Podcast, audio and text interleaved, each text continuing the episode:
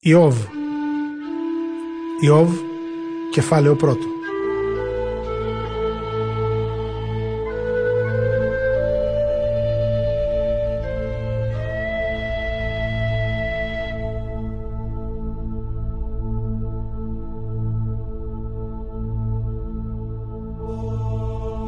Η ευσέβεια του Ιώβ δοκιμάζεται. Στην Αυσίτιδα ζούσε κάποτε ένας άνθρωπος που ονομαζόταν Ιώβ. Ο άνθρωπος αυτός ήταν δίκαιος και τέλειος. Σεβόταν το Θεό και αποστρεφόταν το κακό. Είχε αποκτήσει εφτά γιους και τρεις θυγατέρες. Είχε επίσης περιουσία εφτά χιλιάδες γιδοπρόβατα, τρεις χιλιάδες καμήλες, πεντακόσια ζευγάρια βόδια, πεντακόσια γαϊδούρια καθώς και πλήθος υπηρέτες. Ήταν ο πλουσιότερος άνθρωπος από όλους που κατοικούσαν στην Ανατολή. Οι γη τους συνήθιζαν να πηγαίνουν ο ένας στο σπίτι του άλλου, όπου έδιναν συμπόσια καθένας με τη σειρά του. Έστελναν και καλούσαν και τις τρεις αδερφές τους να φάνε και να πιούν μαζί τους. Κάθε φορά που τέλειωναν τα συμπόσια, τους καλούσε ο Ιώβ και τους εξάγνιζε. Ξυπνούσε τότε νωρίς το πρωί και πρόσφερε από ένα ολοκαύτωμα για τον καθένα τους. Ίσως τα παιδιά μου αμάρτησαν, σκεφτόταν. Ίσως ασέβησαν με τη σκέψη τους στο Θεό. Μια μέρα που ήρθαν τα ουράνια όντα να παρουσιαστούν μπροστά στον Κύριο, ήρθε ανάμεσά τους και ο Σατανάς. Ο Κύριος τον ρώτησε: «Από πού έρχεσαι εσύ?» Και εκείνος απάντησε: «Περιπλανήθηκα πάνω σε όλη τη γη και την περιδιάβηκα». Ο Κύριος του είπε: «Πρόσεξες το δούλο μου τον Ιώβ. Δεν υπάρχει άλλος σαν αυτόν πάνω στη γη. Είναι άνθρωπος ακέραιος και ευθύς. Με σέβεται και αποστρέφεται το κακό». Ο Σατανάς του απάντησε: «Μήπως με το αζημίωτο σε σέβεται ο Ιώβ? Πάντα τον προστάτευες, αυτόν και το σπίτι του και όλα τα υπάρχοντά του. Ευλόγησες τα έργα του και πληθύνανε τα κοπάδια του στη χώρα. Κάνε όμως πως αγγίζεις τα υπάρχοντά του και να δεις αν δημόσια δεν σε βλαστιμήσει». Είπε τότε ο Κύριος στο Σατανά: «Ορίστε, σου παραδίδω όλα τα υπάρχοντά του, μόνο πάνω στον ίδιο να μην απλώσεις χέρι». Και ο Σατανάς έφυγε από τη σύναξη του Θεού.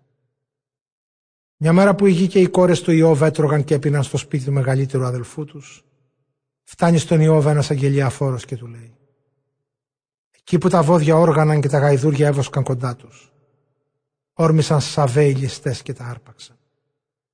Σκότωσαν τους δούλους σου με τα ξύφη τους και μονάχα εγώ κατάφερα να γλιτώσω για να σου φέρω τα νέα». Ενώ αυτός ακόμα μιλούσε, έρχεται άλλος αγγελιοφόρος και του λέει: «Φωτιά έπεσε από τον ουρανό και έκαψε τα πρόβατα και τους δούλους. Τα έκανε όλα στάχτη και μονάχα εγώ κατάφερα να γλιτώσω για να σου φέρω τα νέα».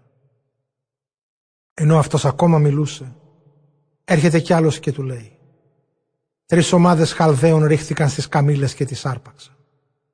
Σκότουσαν τους δούλους σου με τα ξύφη τους και μονάχα εγώ κατάφερα να γλιτώσω για να σου φέρω τα νέα». Ενώ και αυτός μιλούσε ακόμη, έρχεται κι άλλος αγγελιοφόρος και λέει: «Η γη σου και οι θυγατέρος σου έτρωγαν και έπιναν στο σπίτι του μεγαλύτερου αδελφού τους». Ξαφνικά φύσεξε άνεμος δυνατός από την άλλη άκρη της ερήμου, χτύπησε το σπίτι από παντού και τον κρέμισε. Τα παιδιά πλακώθηκαν στα ερείπια και σκοτώθηκαν. Και μόνο εγώ κατάφερα να γλιτώσω για να σου φέρω τα νέα». Τότε σηκώθηκε ο Ιώβ και ξέσκησε το μανδύα του. Ξύρισε το κεφάλι του και έπεσε κατά γης. Προσκυνούσε και έλεγε: «Γυμνός απ' την κοιλιά βγήκα της μάνας μου, γυμνός και θα γυρίσω πίσω στη μάνα γη. Ο Κύριος όλα τα έδωσε, ο Κύριος και τα πήρε πίσω. Ευλογημένο να είναι το όνομά του». Έτσι, παρόλες αυτές τις συμφορές, ο Ιώβ δεν αμάρτησε και δεν ξεστόμησε τίποτε το ανάρμοστο ενάντια στο Θεό.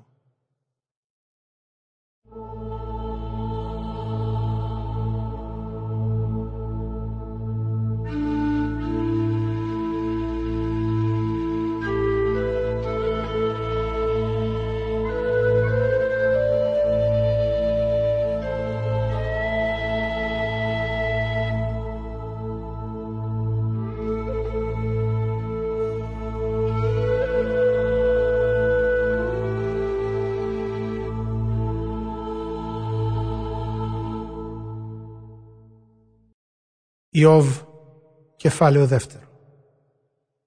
Ο Ιώβ δοκιμάζεται περισσότερο. Μια μέρα που τα ουράνια όντα ήρθαν να παρουσιαστούν μπροστά στον Κύριο, ήρθε και ο Σατανάς ανάμεσά τους. Ο Κύριος τον ρώτησε: «Από πού έρχεσαι εσύ?» Και εκείνος του απάντησε: «Περιπλανήθηκα πάνω σε όλη τη γη και την περιδιάβηκα». Ο Κύριος του είπε: «Πρόσεξε το δούλο μου τον Ιώβ. Δεν υπάρχει άλλος σαν αυτόν πάνω στη γη. Είναι άνθρωπος ακέραιος, ευθύς, μεσεύεται και αποστρέφεται το κακό. Παραμένει σταθερός στην ακεραιότητά του, κι άδικα εσύ με παρακίνησες να τον καταστρέψω, χωρίς κανένα λόγο.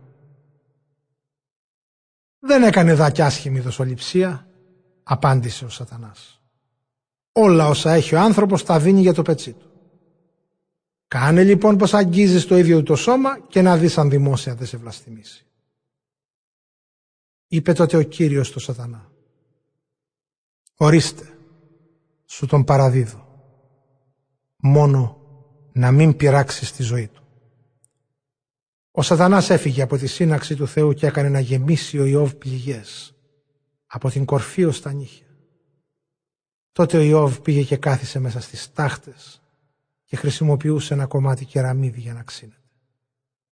Η γυναίκα του του έλεγε: «Ακόμα επιμένεις στην ευσεβιά σου, βλαστήμα το Θεό και πέθανε». Εκείνος όμως της απαντούσε: «Μιλάς σαν ανόητο. Μόνο τα καλά θα δεχόμαστε από το Θεό. Δεν πρέπει να δεχτούμε και τα άσχημα».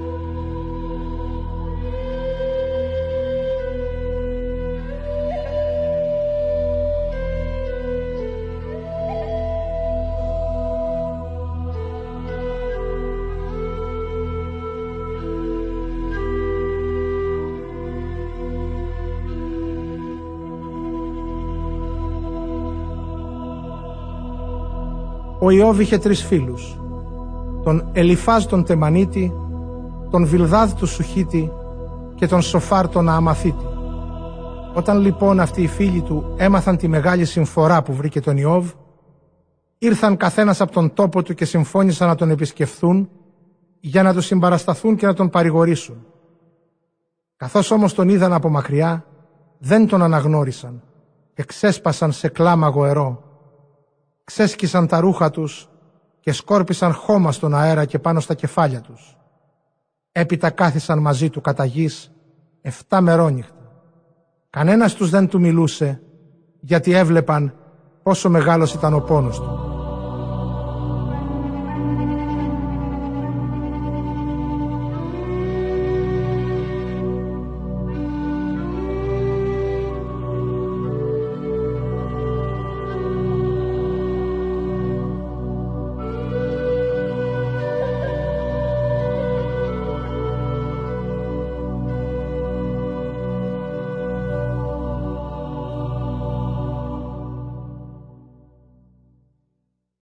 Ιώβ, κεφάλαιο τρίτο.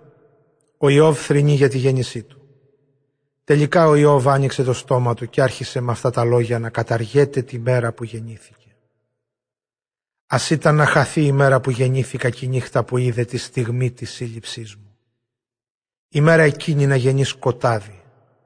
Να μην τη θυμηθεί ποτέ εκεί ψηλά ο Θεός και ποτέ πια το φως πάνω της να μην λάμψει. Να τη διεκδικήσει πάλι το σκοτάδι. Να τη σκεπάζουν μαύρα σύννεφα και η έκλειψη του ήλιου ας την τρομάζει. Τη νύχτα εκείνη το σκοτάδι να την καταπιεί. Να μην λογαριαστείς του χρόνου τα μερόνυχτα, ούτε μες των μηνών τους αριθμούς. Η νύχτα εκείνη ας μην είναι γόνιμη και ας μην τη διαπεράσει χαρμόσυνη κραυγή. Να την καταραστούν οι μάγοι που έχουν τη δύναμη τις μέρες να τις καταριούνται, αυτοί που άφοβα μπορούν να ξεσηκώνουν το Λεβιάθαν. Ας μη λάμψουν τα αστέρια της αυγής της κι ας περιμένει μάταια το φως, ποτέ της να μην δει το γλυκό χάραμα. Γιατί τις πύλες να μην κλείσει τη κοιλιάς της μάνας μου, για να μην δουν τα μάτια μου τη θλίψη. Γιατί να μην πεθάνω στην κοιλιά της μάνας μου, γιατί τουλάχιστον δε χάθηκα στις γένας τη στιγμή. Γιατί βρεθήκαν γόνατα να με δεχτούν μαστί για να θυλάσω, Θα ήμουνα τώρα ήσυχος στον τάφο μου, θα κοιμόμουνα και θα αναπαυόμουν αντάμα με τους βασιλιάδες και με τους άρχοντες της γης, που βάζανε για χάρη τους να χτίζουν πυραμίδες. Θα ήμουν με τους ηγεμόνες που είχαν άφθονο χρυσάφι, που με ασήμι γέμισαν τους νεκρικούς θαλάμους τους. Ή πάλι σαν καταχωμένο έκτρωμα δεν θα υπήρχα, καθώς τα βρέφη που δεν είδανε το φως. Στον τάφο οι ασεβείς πάβουν να κάνουν το κακό. Εκεί βρίσκουν και κουρασμένη ανάπαυση. Βρίσκουν την ησυχία τους και οι δεσμότες χωρίς να ακούνε των φυλάκων τις φωνές. Εκεί αντάμα βρίσκονται και ο άσημος και ο ξακουστός και ο δούλος είναι ελεύθερος από τον Κύριό του. Γιατί να συνεχίσει ο κουρασμένος να βλέπει τη ζωή στο φως, γιατί σε μάκρος να τραβάει ζωή των πικραμένων. Καρτερούν το θάνατο και αυτός δεν έρχεται και τον γυρεύουν πιότερο και αποκριμένο θησαυρό. Θα ήταν πανευτυχής, θα ήταν πασίχαροι αν βρίσκαν έναν τάφο. Γιατί να ζει ο άνθρωπος που στα τυφλά βαδίζει, που στα διέξοδο τον έχει φέρει ο Θεός. Έχω τροφή τους στεναγμούς και σαν νερό ξεχύνονται οι κραυγές μου. Εκείνο που φοβόμουν να με χτύπησε και εκείνο που με τρόμαζε με βρήκε. Δεν έχω ειρήνη ούτε ησυχία, ούτε ανάπαυση, μονάχα ταραχή.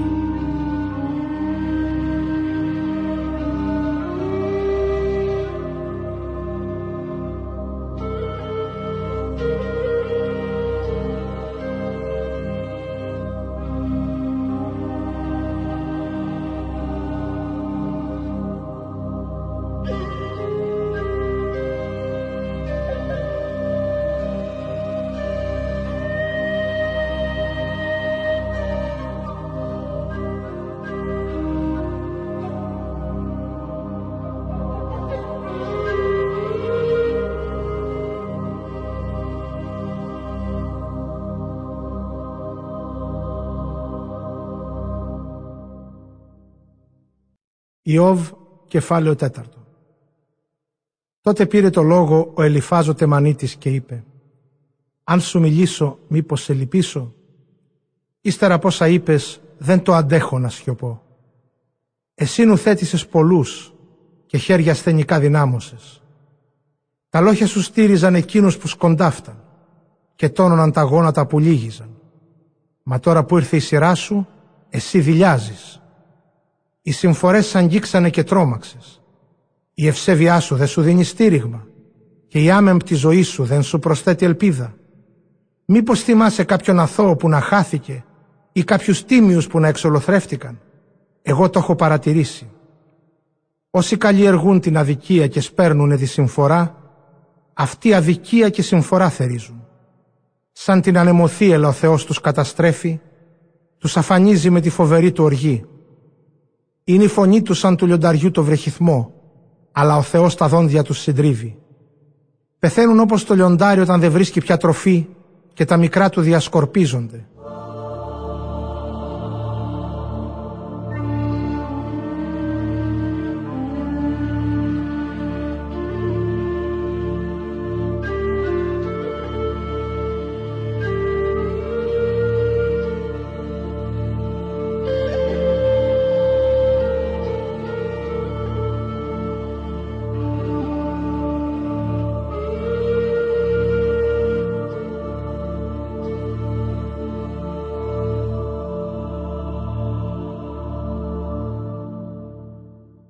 Κάποτε έφτασε σε μένα ένα μήνυμα στα κρυφά. Ένα ελαφρό του ψίθυρο συγκράτησε τα αυτή μου.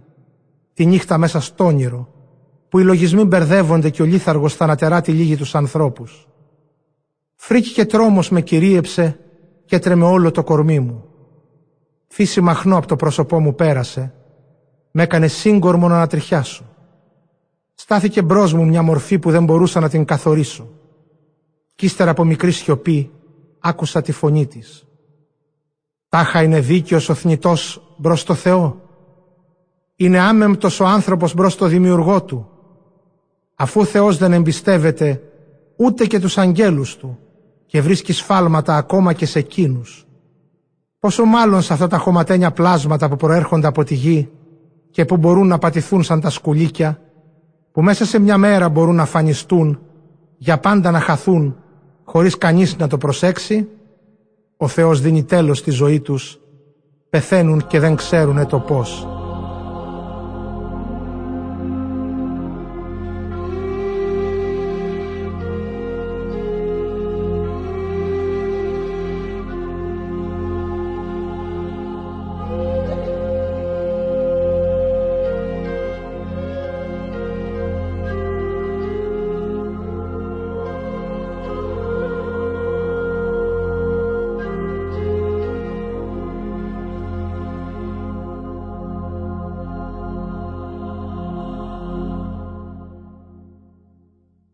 Ιώβ, κεφάλαιο πέμπτο. Και τώρα φώναξε, να δούμε ποιος θα σου απαντήσει. Σε ποιον από τους αγγέλους θα στραφείς? Η οργή τον καταστρέφει τον ανόητο, τον άμυαλο το πάθος τον σκοτώνει. Βέβαια είδα ανόητους να ζουν στη σιγουριά, μα ξαφνικά το σπίτι τους γκρεμίστηκε. Χάνουνε τα παιδιά τους κάθε στήριγμα και εξουθενώνονται μπροστά στους δικαστές, χωρίς κανείς να τα βοηθήσει. Όσα ο ανόητος θέρισε, τα τρώνει πεινασμένοι. Παίρνουν ακόμα κι όσα είχανε μέσα στα αγκάθια κρύψη. Χυμάνε στα αγαθά του άπλιστοι.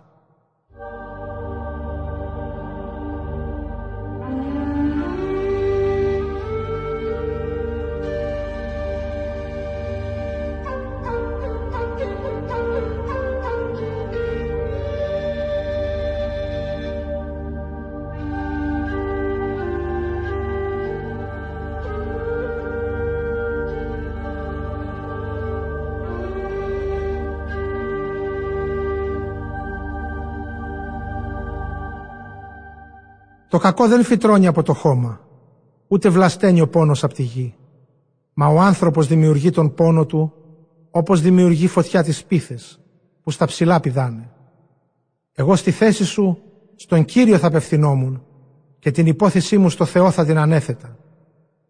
Είναι τα έργα του μεγάλα και ανεξιχνίαστα, κι είναι αναρρύθμιτα τα θαύματά του. Αυτό στέλνει βροχή στη γη και με νερό ποτίζει τα χωράφια. Στους ταπεινούς υψώνει και στους θλιμμένους δίνει τη χαρά. Τα σχέδια των πανούργων ματαιώνει και στην αποτυχία οδηγεί τα έργα τους. Κάνει να πιάνονται οι σοφοί μέσα στις πανουργίες τους και να ανατρέπονται όσα οι ραδιούργοι λογαριάζουν.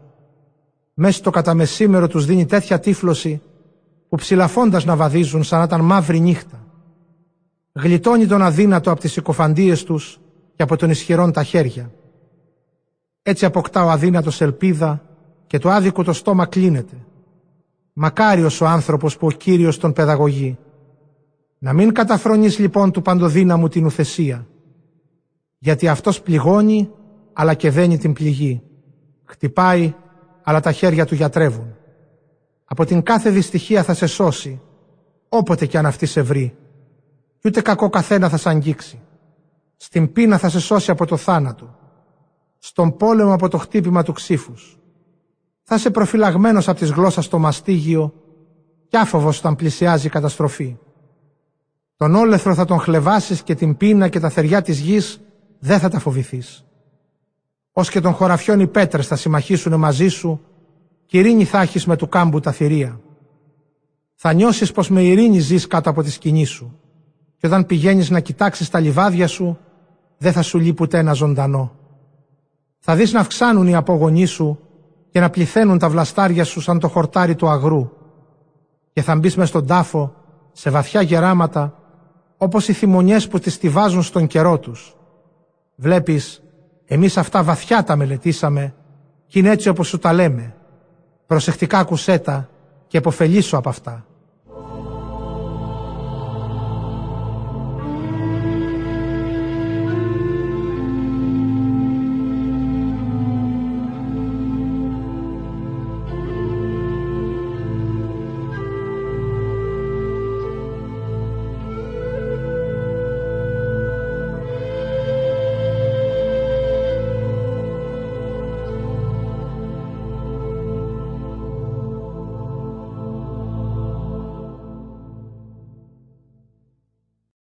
Ιώβ, κεφάλαιο έκτο. Ο Ιώβ απάντησε. Αχ, να μπορούσε η οδύνη μου να ζυγιστεί κι όλες μου οι συμφορές μαζί στη ζυγαριά να μπουνε. θα ήταν πιο βαριές και από της θάλασσας στην άμμο. Γι' αυτό κι είναι τα λόγια μου απερίσκεπτα. Του παντοδύναμου τα βέλη υπάρχουν μέσα μου και το φαρμάκι τους έχει το πνεύμα μου ταράξει. Οι τρόμοι με περικυκλώνουν του Θεού. Γαϊδούρι δεν φωνάζει που έχει τυχλώει δίπλα του, ούτε μου γκρίζει ταύρος πλάι στο ξερό χορτάρι του. Αλλά πώς το άνοστο κι ανάλατο φαΐ να φαγωθεί, και σαν πιανάχινο στη μια τομό τα αυγού τα σπράδι, καθώς τα ιδιαστικά ετού τα φαγητά, έτσι είναι και τα βάσανά μου αφόρητα. Ας ήταν άχη η προσευχή μου απόκριση, να μου δίνει ο Θεός αυτό που του γυρεύω.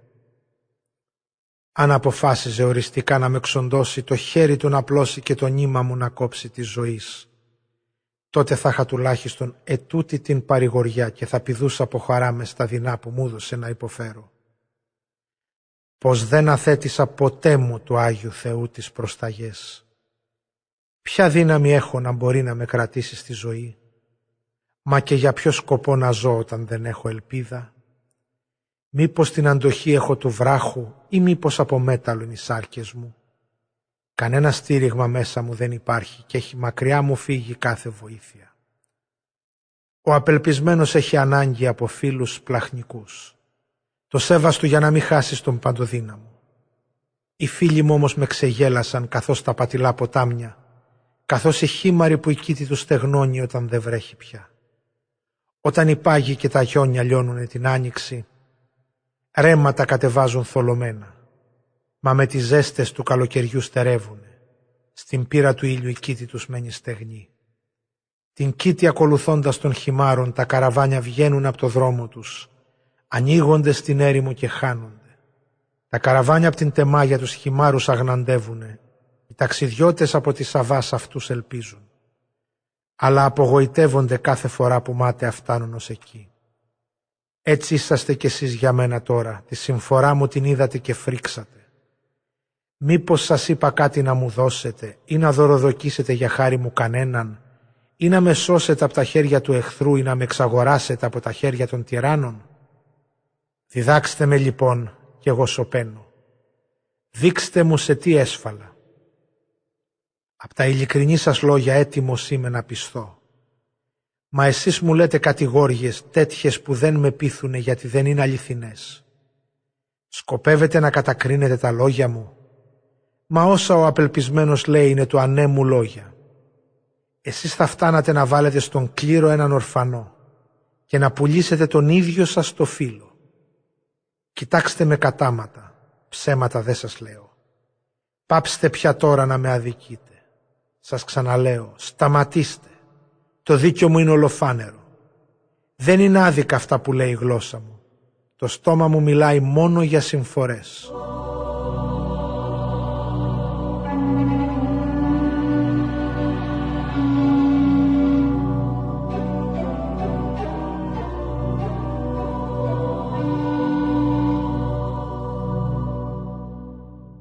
Ιώβ, κεφάλαιο έβδομο. Τάχα του ανθρώπου η ζωή πάνω στη γη δεν είναι μια υποχρεωτική θητεία. Οι μέρες του δεν είναι μέρες μισθωτού. Ο δούλος λαχταρά λίγη σκιά, ο κάθε εργάτης το μισθό του περιμένει. Έτσι κι εγώ μήνες και μήνες πέρασα δίχως νόημα, νύχτες ατέλειωτες γεμάτες πόνο. Πλαγιάζω για να κοιμηθώ και σκέφτομαι πότε να σηκωθώ κι η νύχτα δεν τελειώνει, ώστε να αυγή στριφογυρνά ο άυπνος. Σκουλίκια και κατάξερες πληγές σκεπάζουνε το σώμα μου, το δέρμα μου σκίζεται και πιορροεί. Οι μέρες μου τρέχουν πιο γρήγορα και από τη σαΐτα του αργαλιού φεύγουν και χάνονται χωρίς καμιά ελπίδα. Θυμήσου, Κύριε, πως η ζωή μου είναι μονάχα μια πνοή. Τα μάτια μου δεν πρόκειται να ξαναδούν την ευτυχία. Τα μάτια που με βλέπανε δεν θα με ξαναδούν. Τα μάτια σου θα με ζητούν, μα εγώ δεν θα υπάρχω. Όπως το σύννεφο σκορπάει και χάνεται, έτσι κι όποιος τον άδει κατεβαίνει δεν ανεβαίνει πια. Σπίτι του δεν ξανάρχεται και ο τόπος του δεν τον αναγνωρίζει. Λοιπόν δεν θα κρατήσω κι άλλο κλειστό το στόμα μου. Μέσα από την αγωνία της καρδιάς μου θα μιλήσω, μέσα από την πίκρα της ψυχής μου θα παραπονεθώ. Τι είμαι εγώ, θάλασσα ή κήτος θαλασσινό και μου βάλες φρουρά, εκεί που λέω πως θα μ' ανακουφίσει το κρεβάτι μου και πως το στρώμα μου τον πόνο μου θα τον πραίνει, εσύ με εφιάλτες με φοβίζεις και με τρομάζεις με οράματα. Έτσι έχω προτιμότερο τον απαγχωνισμό, καλύτερο το θάνατο παρά τον πόνο. Απάβδησα. Δεν πρόκειται να ζήσω εγώ αιώνια, παράτησέ με. Μια πνοή είναι η ζωή μου όλη κι όλη. Τι είναι ο άνθρωπος που τόσο να τον λογαριάζεις και τόση να του δίνεις προσοχή? Κάθε πρωί να σκύβεις πάνω του και να τον δοκιμάζεις κάθε στιγμή. Πότε θα σταματήσεις να με παρακολουθείς και θα μ' αφήσεις να καταπιώ το σάλιο μου? Ανέσφαλα, χωρίς να το γνωρίζω, εσένα σε τι σέβλαψα το φύλακα του ανθρώπου? Γιατί με έβαλες στόχο σου? Τόσο σου είμαι βάρος. Την αμαρτία μου να συγχωρήσεις δεν μπορείς? Την ανομία μου να σβήσεις? Αφού σε λίγο θα πλαγιάζω μες στο χώμα, κι αν με γυρεύεις δεν θα υπάρχω πια.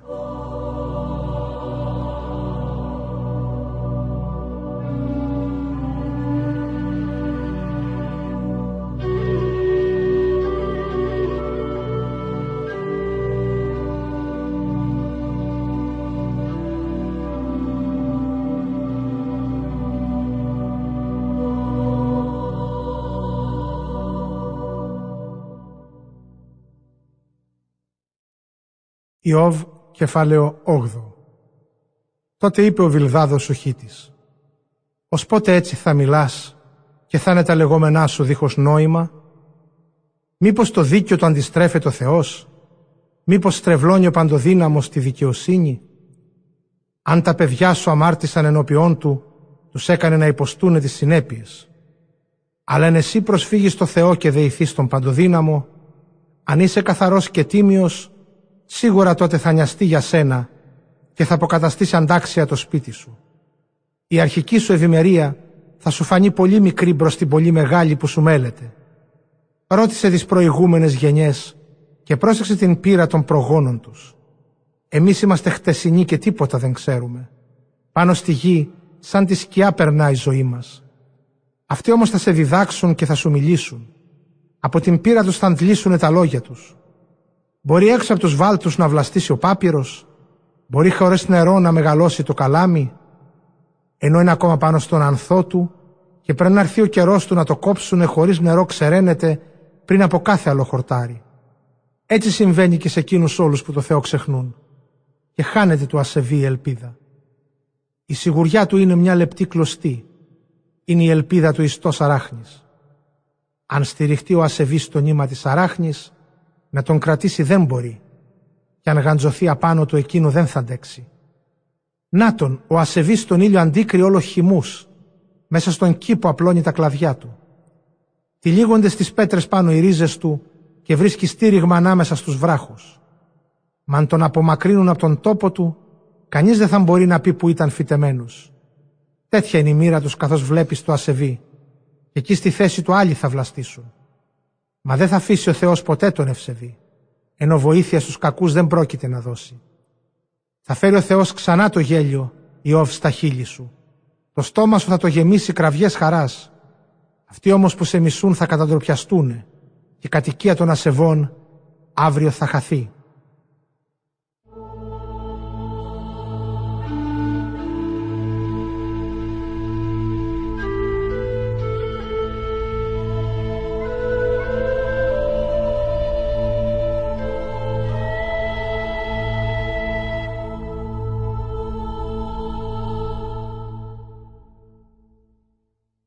Ιώβ, κεφάλαιο ένατο. Ο Ιώβ αποκρίθηκε: «Πως έτσι έχουν τα πράγματα καλά το ξέρω. Μα πώς μπορεί ένας άνθρωπος να δικαιωθεί μπροστά στο Θεό? Αν κάποιος θα ήθελε με αυτό να αντιδικήσει, δεν θα μπορούσε να το απαντήσει στις χίλιες ούτε μια φορά.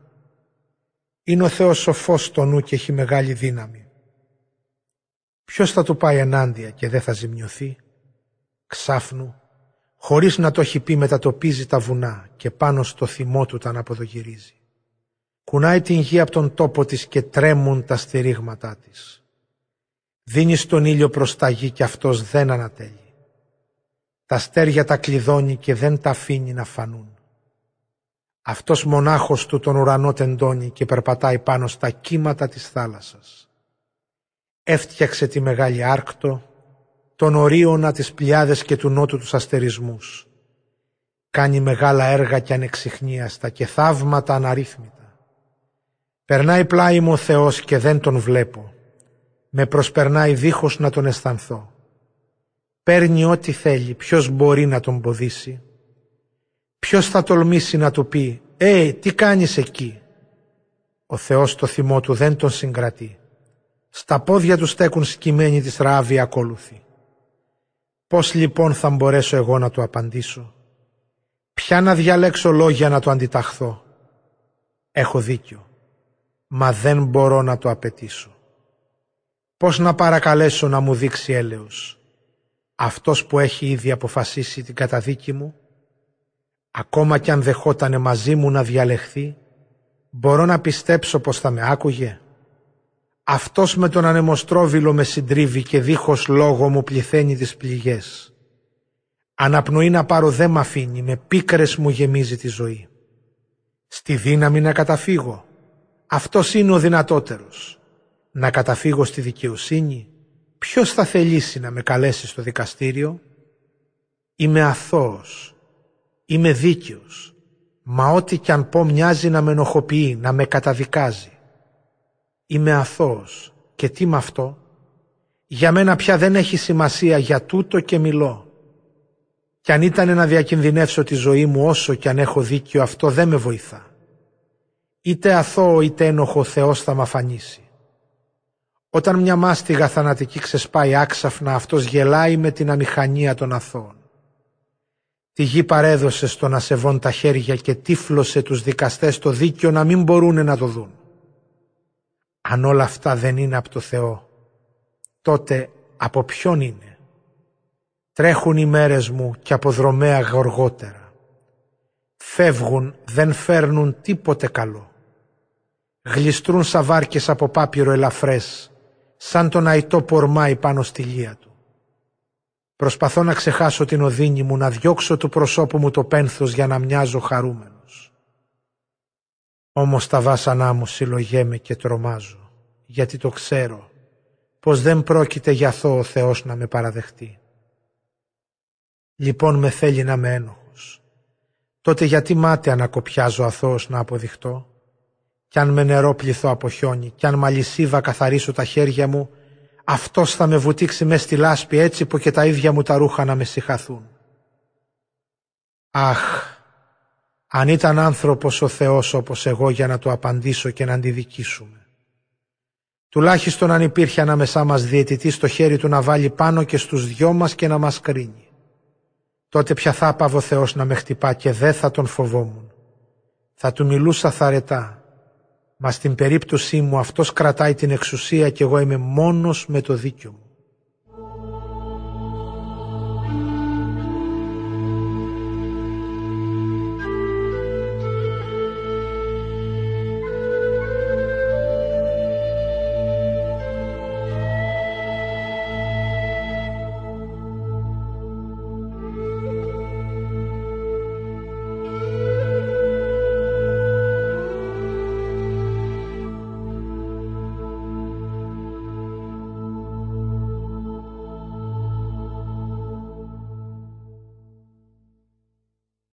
Ιώβ, κεφάλαιο δέκατο.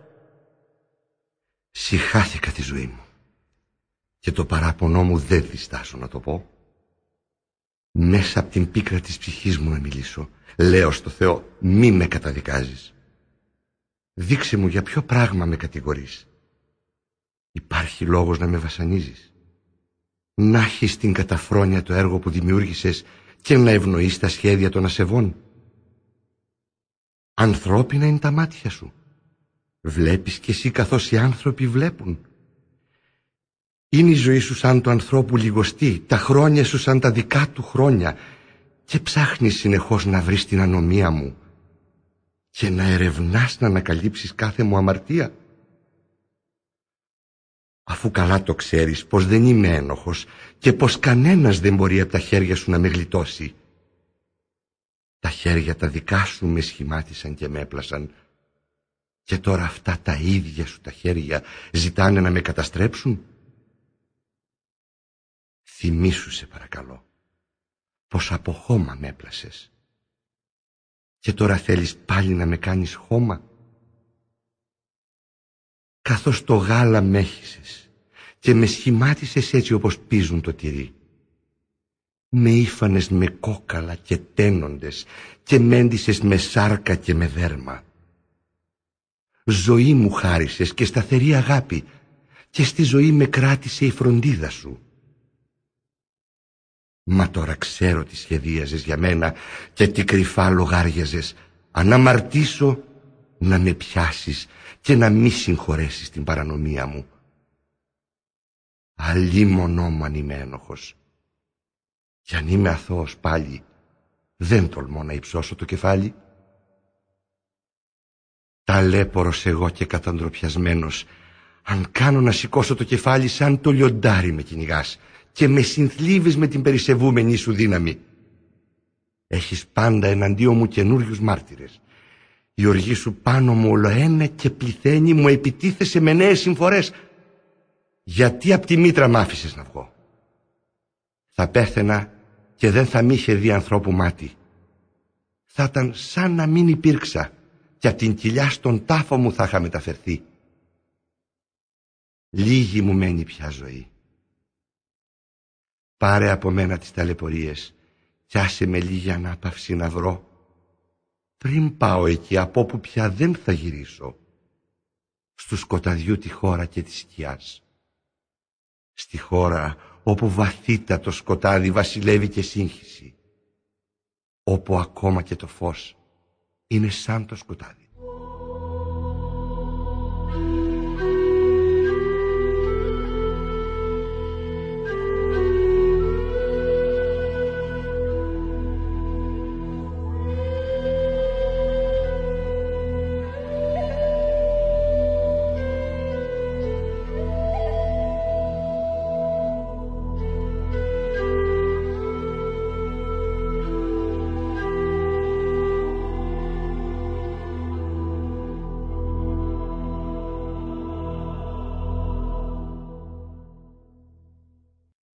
Ιώβ, κεφάλαιο ενδέκατο.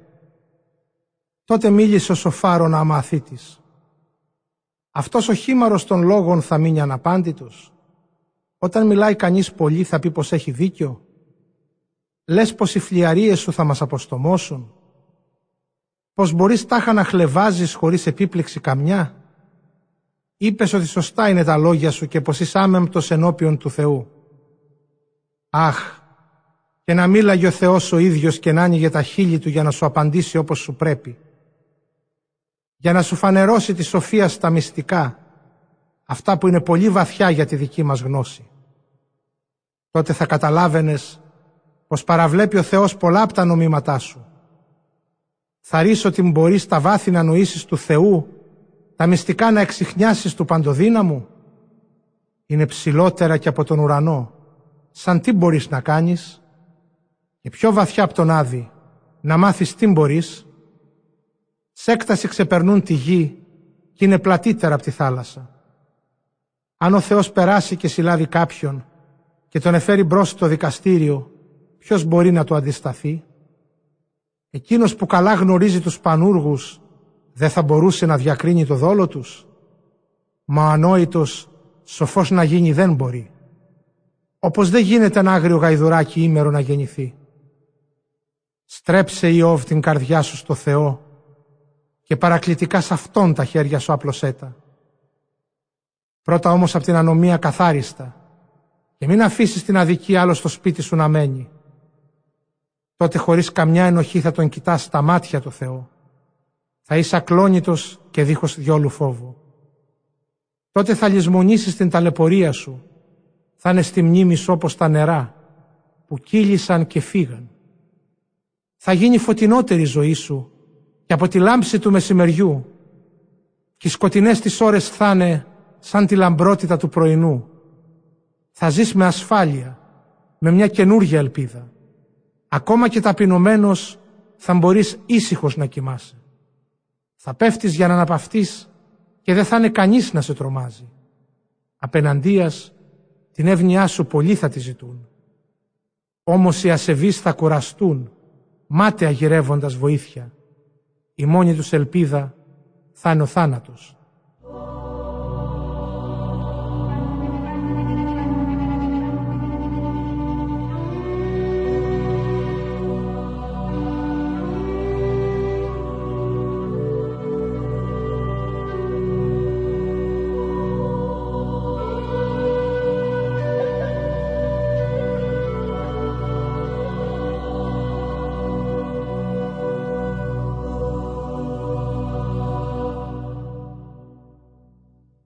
Ιώβ, κεφάλαιο δωδέκατο. Ο Ιώβ απάντησε: «Είσαστε αλήθεια πολύ έξυπνοι. Όταν εσείς πεθάνετε θα λείψει και η σοφία. Αλλά κι εγώ έχω σύνεση όπως κι εσείς, δεν είμαι διόλου καθότερός σας. Ετούτε όλα που είπατε, ποιος τάχα δεν τα ξέρει. Έγινα ο περίγελος των φίλων μου, εγώ που άλλοτε παρακαλούσα το Θεό και εκείνος μου απαντούσε. Περίγελος ο δίκαιος και ο άμεμπτος. Ο ευτυχισμένος σκέφτεται πως το δυστυχισμένο ταιριάζει η περιφρόνηση. Να σπρώξει δεν διστάζει εκείνον που τα πόδια του δεν τον βαστούν. Αλλά στα σπίτια των ληστών καλά περνούν και είναι ασφαλείς αυτοί που το Θεό εξοργίζουν. Κατάφεραν στη διάθεσή τους να έχουν το Θεό. Ωστόσο, ρώτησε τα ζώα, θα σε διδάξουν. Ρώτησε τα πουλιά και θα σου πούν. Μίλα στη γη και θα σου δώσει μάθημα. Της θάλασσας τα ψάρια θα σου διηγηθούνε. Ποιο απ' όλα αυτά δεν ξέρει πως τόπλασε το χέρι του Θεού. Στο χέρι του είναι η ζωή κάθε πλάσματος ζωντανού. Και κάθε ανθρώπου η πνοή προέρχεται από αυτόν. Το αυτί διακρίνει τις κουβέντες, όπως καταλαβαίνει ο ουρανίσκος τη γεύση της τροφής. Λένε πως βρίσκει στους γερόντους τη σοφία, στους ηλικιωμένους σύνεση. Μας στο Θεό ανήκει όλη η σοφία και όλη η σύνεση, και ακόμα έχει τη δύναμη και ξέρει να ενεργεί. Ό,τι αυτός γκρεμίζει δεν ξαναχτίζεται και όποιον κλείσει στη φυλακή δεν θα ελευθερωθεί. Κρατάει τη βροχή και όλα ξεραίνονται. Ελευθερώνει τα νερά και πλημμυρίζει η γη. Δική του είναι η δύναμη και η σοφία. Δικός του είναι και εκείνος που πλανιέται και εκείνος που πλανά. Αυτός κάνει τους πρόκριτους να περπατούν ξυπόλυτοι και τους κριτές απομοραίνει. Την εξουσία των βασιλιάδων καταλύει και στην αιχμαλουσία τους οδηγεί. Κάνει τους ιερείς να περπατούν ξυπόλυτοι και προκαλεί των ισχυρών την πτώση. Παίρνει το λόγο από τους ρήτορες τους ικανούς και από τους γέροντες τη σύνεση. Ρίχνει την καταφρόνια πάνω στους άρχοντες και παίρνει τους ισχυρούς την εξουσία. Γυμνώνει τις αβίσους από τα σκότη τους και ό,τι βρισκόταν στη σκιά στο φως το φέρνει. Λαούς τους ανυψώνει ή τους καταστρέφει. Κάνει ένα έθνος να απλωθεί και έπειτα να χαθεί. Παίρνει τη φρόνηση από τους ηγεμόνες των λαών της γης και τους αφήνει να περιπλανιούνται σε δίχως μονοπάτια ερημιές, να ψηλαφούνε δίχως φως μες στο σκοτάδι και σαν τους μεθυσμένους να παραπατούν».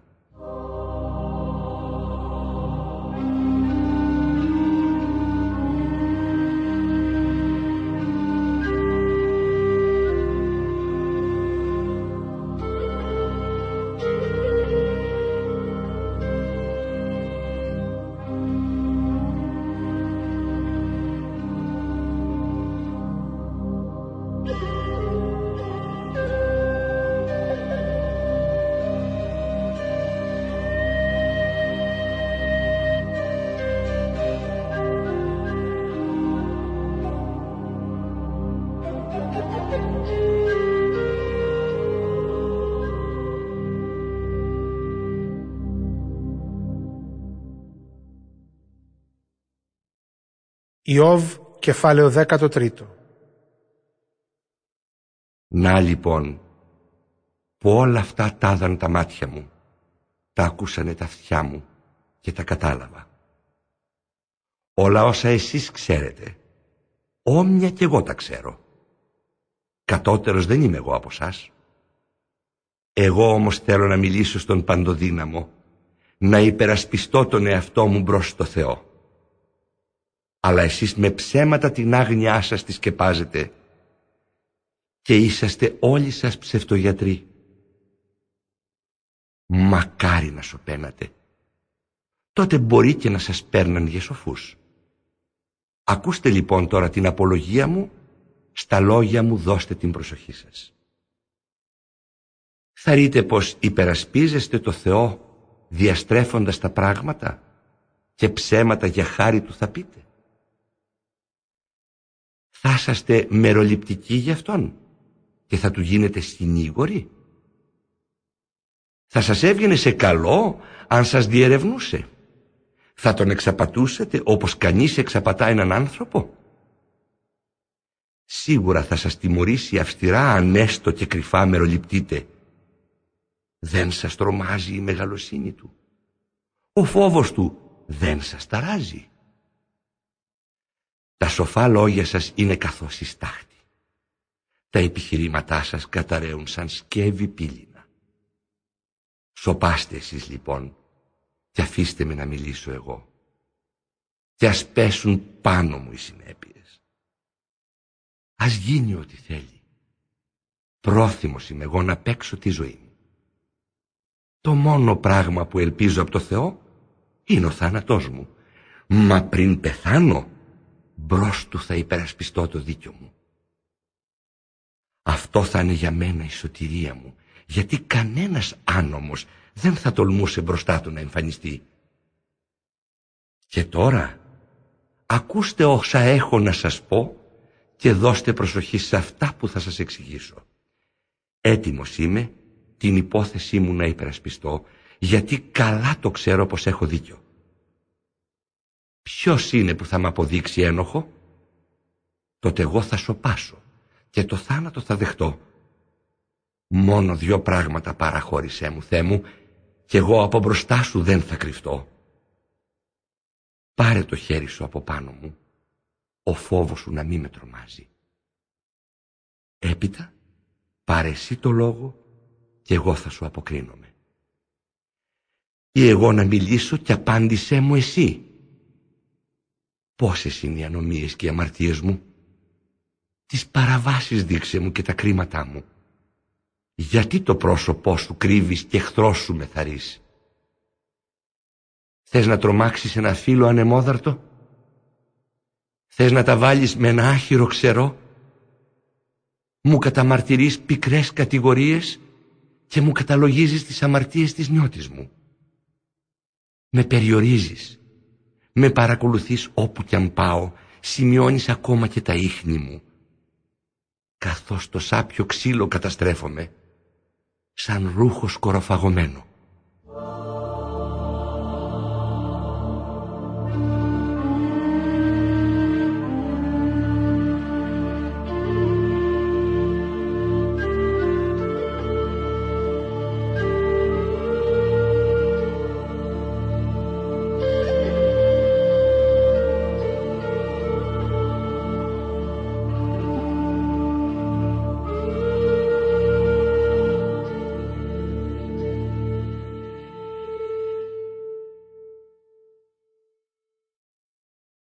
Ιώβ, κεφάλαιο δεκατέσσερα. Αδύναμος και αβοήθητος γεννιέται ο άνθρωπος και λίγα χρόνια ζει γεμάτα στεναχωρίες. Σαν το λουλούδι ανθίζει και επιταμαραίνεται, φεύγει και χάνεται σαν τη σκιά. Κι όλα αυτά, Κύριε, εσύ τα παρακολουθείς και με τραβάς σε δίκη να με κρίνεις. Αλλά εσύ πρέπει να το ξέρεις πως ο άνθρωπος είναι ακάθαρτος και πως τίποτα καθαρό δεν προέρχεται από αυτόν. Αφού οι μέρες μου είναι μετρημένες και αριθμημένοι από σένα οι μήνες του, αφού του έβαλες όρια που να τα ξεπεράσει δεν μπορεί. Πάρε από αυτόν το βλέμμα σου για να μπορέσει να ησυχάσει. Ας του αυτή την ελάχιστη χαρά μες στη ζωή. Ελπίδα έχει ακόμη και ένα δέντρο όταν κοπεί. Πώς θα ξαναβλαστήσει και πώς ποτέ δεν θα του λείψουν οι τρυφεροί βλαστοί. Ακόμα κι αν η ρίζα του γεράσει μες στη γη και νεκρωθεί το κούτσουρο μέσα στο χώμα, μόλις νιώσει νερό θα αναβλαστήσει και σαν το νιόφυτο θα βγάλει νέα κλαδιά. Μα ο άνθρωπος πεθαίνει και τούτο είναι το τέλος του. Όταν το πνεύμα του τα αφήσει, αυτός πού θα βρεθεί?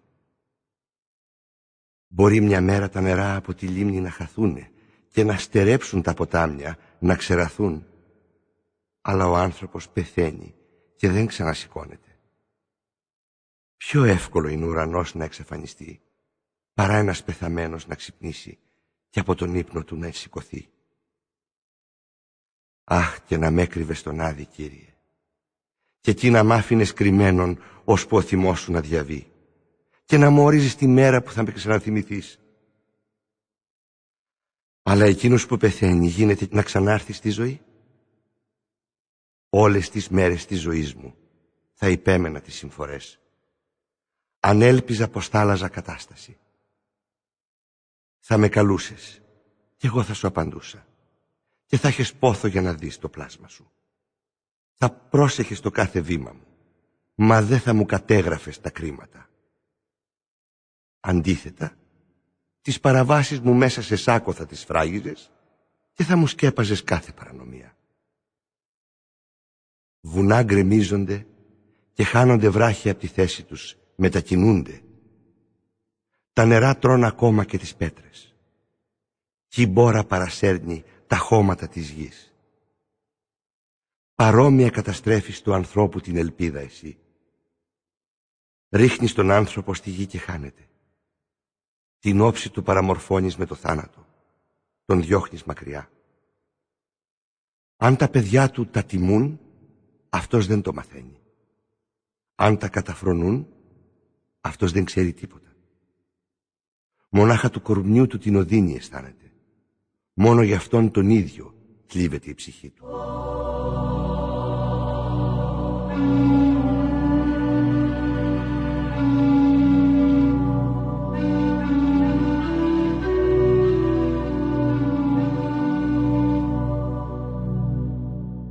Ιώβ, κεφάλαιο δεκαπέντε.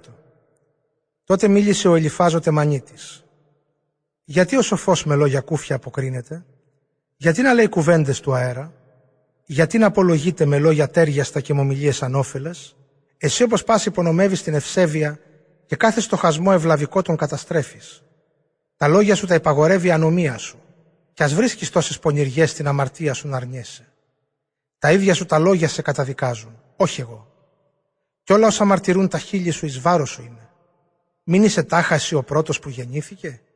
Ή μήπως πλάστηκες εσύ πρωτύτερα από τα όρη? Μην τάχα πήρες μέρος του Θεού τη διάσκεψη? Μην έλαβες σοφία να νιώθεις τα σχέδιά του? Τι είναι που ξέρεις και εμείς δεν το ξέρουμε? Σαν τι κατάλαβες εσύ που εμάς μας είναι ξένο? Γέροντες είναι ανάμεσά μας ασπρομάλιδες, πριν από τον πατέρα σου γεννημένοι. Τόσο πολύ περιφρονείς τις παρηγορίες που ο Θεός σου στέλνει με τις φρόνιμες κουβέντες μας? Γιατί με τόσο πάθος αντιδράς και στη ματιά σου καθρεφτίζεται η οργή σου, όταν στρέφεις την πίκρα σου ενάντια στο Θεό και χύνονται τα λόγια σου από το στόμα σου ποτάμι? Θέλεις να υποστηρίξεις πως μπορεί άνθρωπος να βρεθεί που να είναι καθαρός, άνθρωπος που να είναι δίκαιος? Όταν δεν εμπιστεύεται κανέναν από τους αγγέλους του, όταν ακόμα και οι ουρανοί για εκείνον καθαροί δεν είναι, πόσο μάλλον ο βδελιρός και διεφθαρμένος άνθρωπος που τόσο φυσικά την αδικία κάνει, λες και νεράκι πίνει. Θέλω, Ιώβ, να σε διδάξω, άκουσέ με. Θα σου εξιστορήσω αυτά που είδα, εκείνα που μας μάθαν οι σοφοί, καθώς τα είχαν πάρει από τους προγόνους τους και δεν τα κράτησαν κρυμμένα. Σε εκείνους αποκλειστικά η χώρα είχε δοθεί, τότε που αλλοεθνής κανείς δεν είχε ανάμεσά τους συσχωρήσει να τους απομακρύνει από το Θεό. Σ' όλη του τη ζωή ο καταπιεστής από το φόβο τρέμει, σαν σκέφτεται την τελευταία μέρα του. Τρόμου φωνές μες τα αυτιά του ηχούν, και ενώ έχει ειρήνη, βλέπει να πέφτει πάνω του ο εξολοθρευτής. Για να ξεφύγει από το σκοτάδι, δεν το ελπίζει. Βλέπει κιόλας το ξύφος πάνω από το κεφάλι του να κρέμεται. Βλέπει το σώμα του να γίνεται του γηπαετού τροφή. Ξέρει πως είναι έτοιμος για την καταστροφή. Του σκοταδιού η μέρα τον παραλύει. Η θλίψη και η αγωνία τον τρομάζουν. Πάνω του ορμούν, καθώς ο βασιλιάς που είναι έτοιμος για μάχη. Αυτή είναι η μοίρα του ανθρώπου, που τη γροθιά του υψώνει στο Θεό και προκαλεί τον παντοδύναμο. Ορμάει σκληροτράχυλος ενάντια στο Θεό, προφυλαγμένος πίσω από τη βαριά, μεγάλη ασπίδα του. Στο πρόσωπό του φαίνεται η υγεία και όλο το σώμα του γεμάτο είναι σφρίγος. Σπίτια που να κατοικηθούν δεν έπρεπε, αυτός τα κατοικεί. Πόλεις που έπρεπε να μείνουν ερείπια, αυτός τις ξαναχτίζει. Και δεν φοβάται την κατάρα που έχουν πάνω τους. Έτσι, ενάντια στο Θεό πηγαίνεις και την οργή του προκαλείς. Ό,τι κατέχει αυτός ο άνθρωπος δεν διαρκεί πολύ. Πάνω σε αυτή τη γη ποτέ δεν θα πλουτίσει. Από τον σκοτεινό δεν θα ξεφύγει τον κόσμο των νεκρών. Μοιάζει με δέντρο που η φωτιά καίει τα βλαστάρια του. Στο τέλος, του Θεού η πνοή θα τον πετάξει πέρα. Όποιος τον εαυτό του ξεγελά με πράγματα απατηλά, δεν πρέπει να απογοητεύεται που απατηλός θα είναι και ο μισθός του. Πριν φτάσει ακόμη η ώρα του θα μαραθεί σαν το κλαδί. Δεν θα έχει πια πράσινα φύλλα. Καθώς το κλίμα, άγορους θα χάσει τους καρπούς του. Θα είναι σαν την ελιά που ρίχνει τάνθη της. Έτσι οι γενιές των ασεβών θα μείνουν άκληρες και η φωτιά θα καταφάει τα σπίτια τους που χτίστηκαν μάνομα μέσα. Όποιος κυοφορεί κακό, τη δυστυχία γεννά. Ό,τι οριμάζει μέσα του θα τον απογοητεύσει.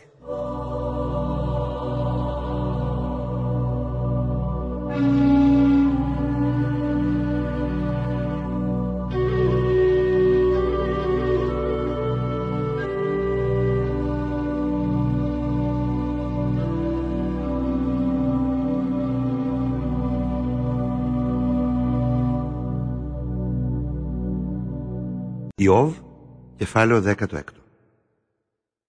Ο Ιώβ αποκρίθηκε. Λόγια καθώς αυτά έχω πολλές φορές ακούσει. Είσαστε όλοι θλιβεροί παρηγορητές. Μου λέτε, πότε τα αερολογήματά σου θα τελειώσουν και ποια η ανάγκη πάντα να απαντάς? Κι εγώ θα ξέρα να μιλάω καθώς εσείς μιλάτε, αν ήμουν στη θέση σας και στη δική μου εσείς. Κι εγώ θα ξέρα να σας κατακλείζω στα κύματα των λόγων μου και να κουνάω σαν σοφό στην κεφαλή μου. Θα ξέρα να σας εμψυχώνω με τα λόγια μου, να σας παρηγορώ μάδιες κουβέντες.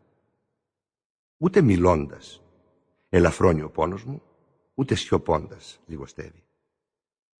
Ο Θεός πέτυχε το στόχο του. Μου στέρισε όλους τους δικούς μου. Το πρόσωπό μου το ρητιδωμένο και το ισχνό και αποσκελετωμένο σώμα μου μοιάζουν να μαρτυρούν την ενοχή μου. Τα βλέμματά του εξακοντίζει εναντίον μου. Τρίζει τα δόντια του θυμό γεμάτος. Ένα προς ένα μου αποσπάει τα μέλη μου. Οι αντίπαλοι μου με περιγελούν. Προσβλητικά χτυπούν το πρόσωπό μου, συνάζονται και ορμάνε κατά πάνω μου. Ο Κύριος στους ανώμους με παρέδωσε, με έριξε μέσα στον ασεβόν τα χέρια. Ήσυχος ζούσα, κι αυτός με συγκλώνησε. Μάδραξε από τον τράχυλο, με σύντριψε και με έστησε για στόχο του. Τα βέλη του ολούθε με κυκλώνουν.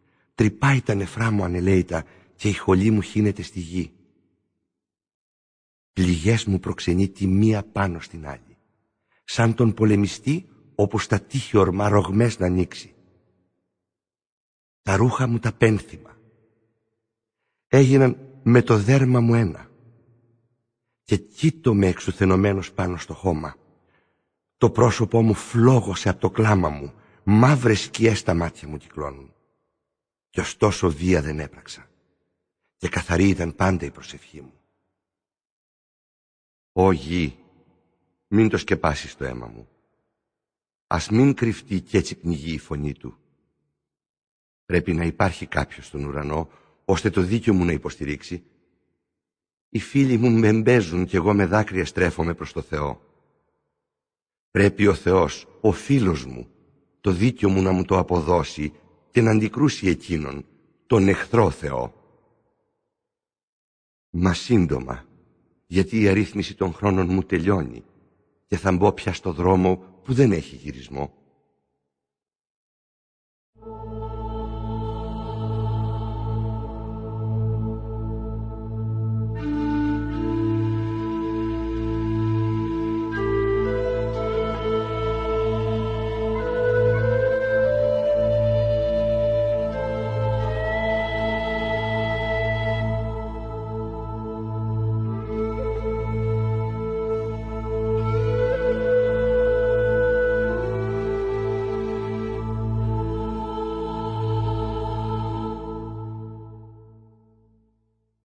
Ιώβ, κεφάλαιο δεκαεπτά. Η ανάσα μου είναι δύσκολη, ζωή πια δεν μ' απόμεινε, ο τάφος μου με καρτερεί. Ξέρω πως με περιστοιχίζουν χλεβαστές και απ' τις πικρίες που με ποτίζουν ξαγρυπνάω. Ζητάς μια εγγύηση, Θεέ? Γίνε εσύ ο εγγυητής μου, ποιος άλλος θα δεχότανε για μένα εγγυηθεί? Αφού από το νου τους έβγαλες τη φρόνηση, μην τους αφήσεις τώρα να θριαμβεύσουν. Μη γίνεις σαν αυτόν που λέει η παροιμία ότι καλεί τους φίλους του και τους μοιράζει δώρα, ενώ τα μάτια των παιδιών του με τη λαχτάρα μένουνε.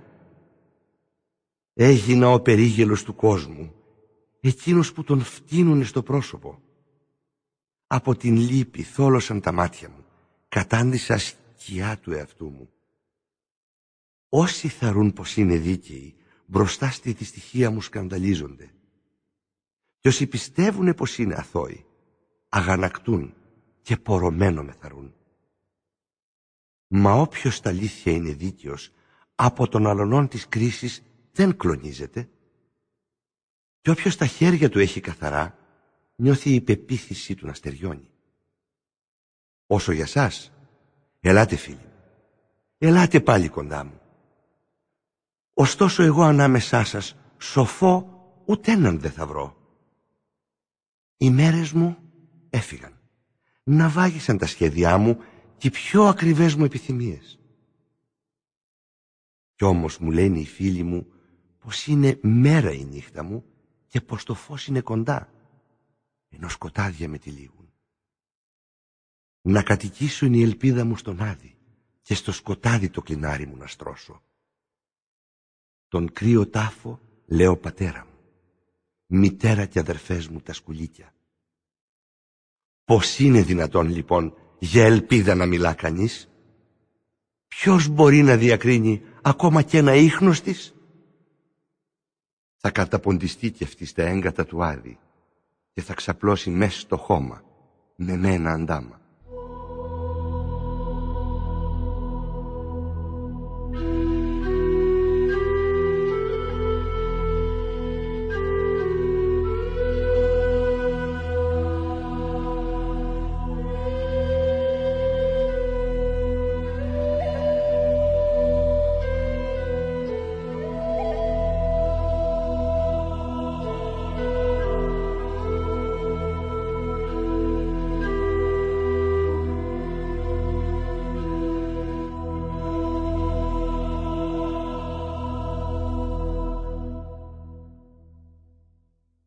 Ιώβ, κεφάλαιο δεκαοκτώ. Μετά μίλησε ο Βιλδάδ ο Σουχίτης. Ως πότε εσείς δεν θα μιλάτε, σκεφτείτε ώστε να μιλήσουμε κι εμείς μετά. Γιατί ο Ιώβ σαν ζώα να μας βλέπει, μήπως κι εσείς θαρείτε πως είμαστε ανόητοι? Εσύ, Ιώβ, τον εαυτό σου μόνο βλάφτεις με τη μανία σου. Θέλεις να αποδειχτεί το δίκιο σου ακόμα κι όλοι αν χρειαστεί να ρημωθεί η γη, να μετατοπιστούν οι βράχοι. Είναι αλήθεια πως το φως βίνει το ασεβή, κι η φλόγα πια δεν λάμπει στο παραγόνι του. Η φλόγα της ζωής του λιγοστεύει στο λιχνάρι κάτω από τη στέγη του, όμοια τελειώνει και η ευτυχία του. Η άλλοτε σίγουρη περπατησιά του ταλαντεύεται, πάνω στα ίδια του τα σχέδια ο ασεβής κοντάφτη. Τα πόδια του τον φέρνουν μέσα σε δίχτυα, κι ίσια πηγαίνει μέσα στα βρόχια να πιαστεί. Το δόκον από τη φτέρνα τον αρπάζει και τον κρατάει σφιχτά η θηλιά του να ασεβεί. Στη γη κρυμμένο είναι το σκοινί που θα τον πιάσει, και στο στρατή του μια παγίδα τον καρτερεί. Ολόγερά του φόβοι τον τρομάζουν και κατά πόδι τον κυνηγούν. Αυτός που ήταν δυνατός τώρα είναι πεινασμένος. Πλάι του στέκει η αθλιότητα. Η αρρώστια φτάνει του θανάτου η θυγατέρα, απάνω σ' όλο θα απλωθεί το σώμα του ασεβή και θα του καταφάει το δέρμα και τα μέλη. Απ' του σπιτιού του θα διωχτεί τη σιγουριά για να τον φέρουνε σε αυτόν που κυβερνά τον κόσμο του θανάτου. Άλλοι τώρα θα κατοικούν στο σπίτι του ασεβή που δεν του ανήκει πια. Θιάφη θα σκορπιστεί πάνω στην κατοικία του. Κάτω οι ρίζες του ξεραίνονται, πάνω πεθαίνουν τα κλαριά του. Η θύμηση του χάνεται από τη χώρα. Το όνομά του δεν ακούγεται καθόλου στην περιοχή. Τον σπρώχνουν από το φως μες στο σκοτάδι και από την οικουμένη έξω τον διώχνουνε τον ασεβή. Συγγένεια δεν θα έχει μέσα στο λαό του, ούτε κανείς θα του έχει μείνει απόγονος στα μέρη που κατοίκησε. θα εκπλαγούν και θα τρομάξουν για τη μοίρα του από τη δύση ως την Ανατολή. Αυτή είναι η μοίρα των ανώμων. Η ίδια και για τον καθένα που η αδικία τον τραβά και που Θεό δεν λογαριάζει.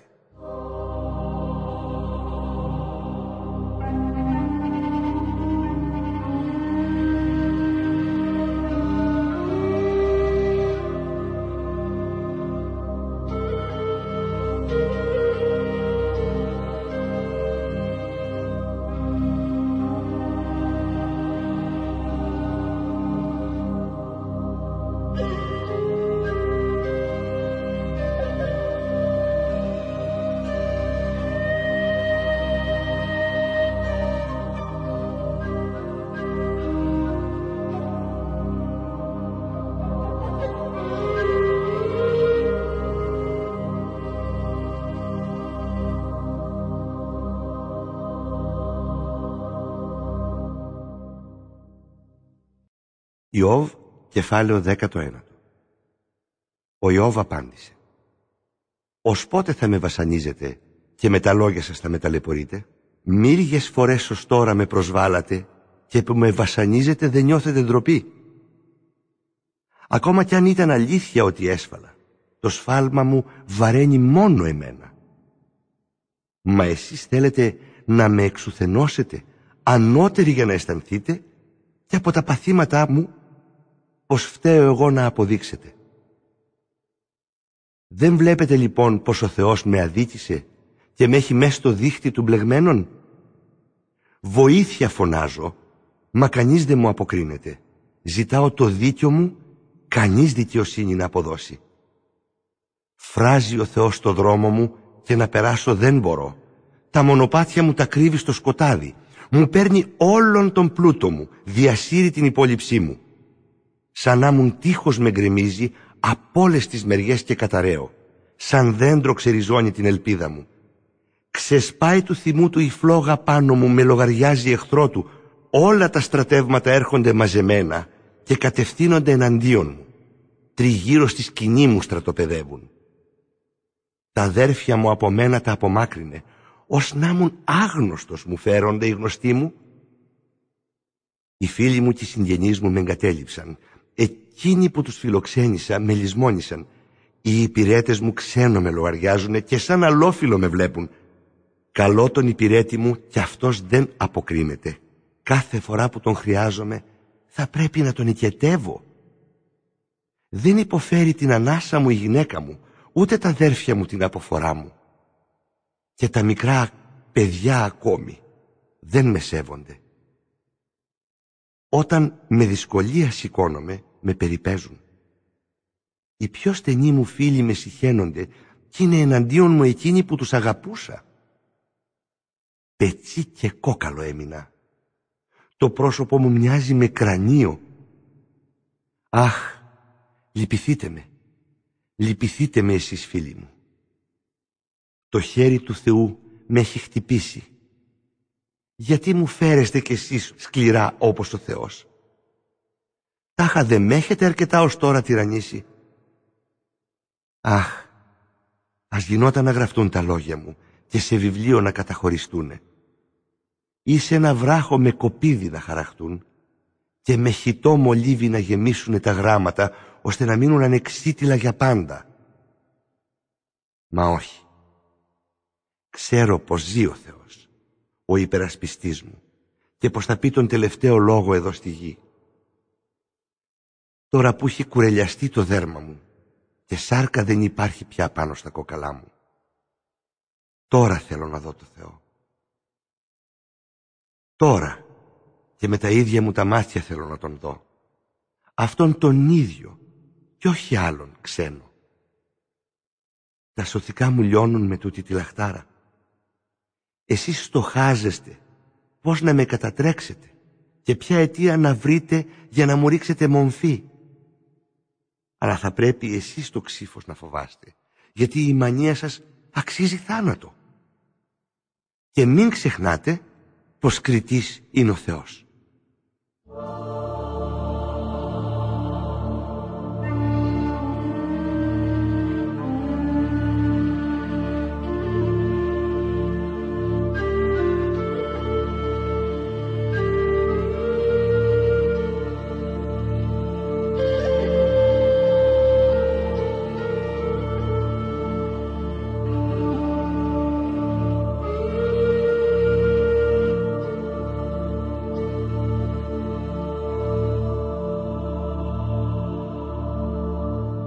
Ιώβ, κεφάλαιο είκοσι.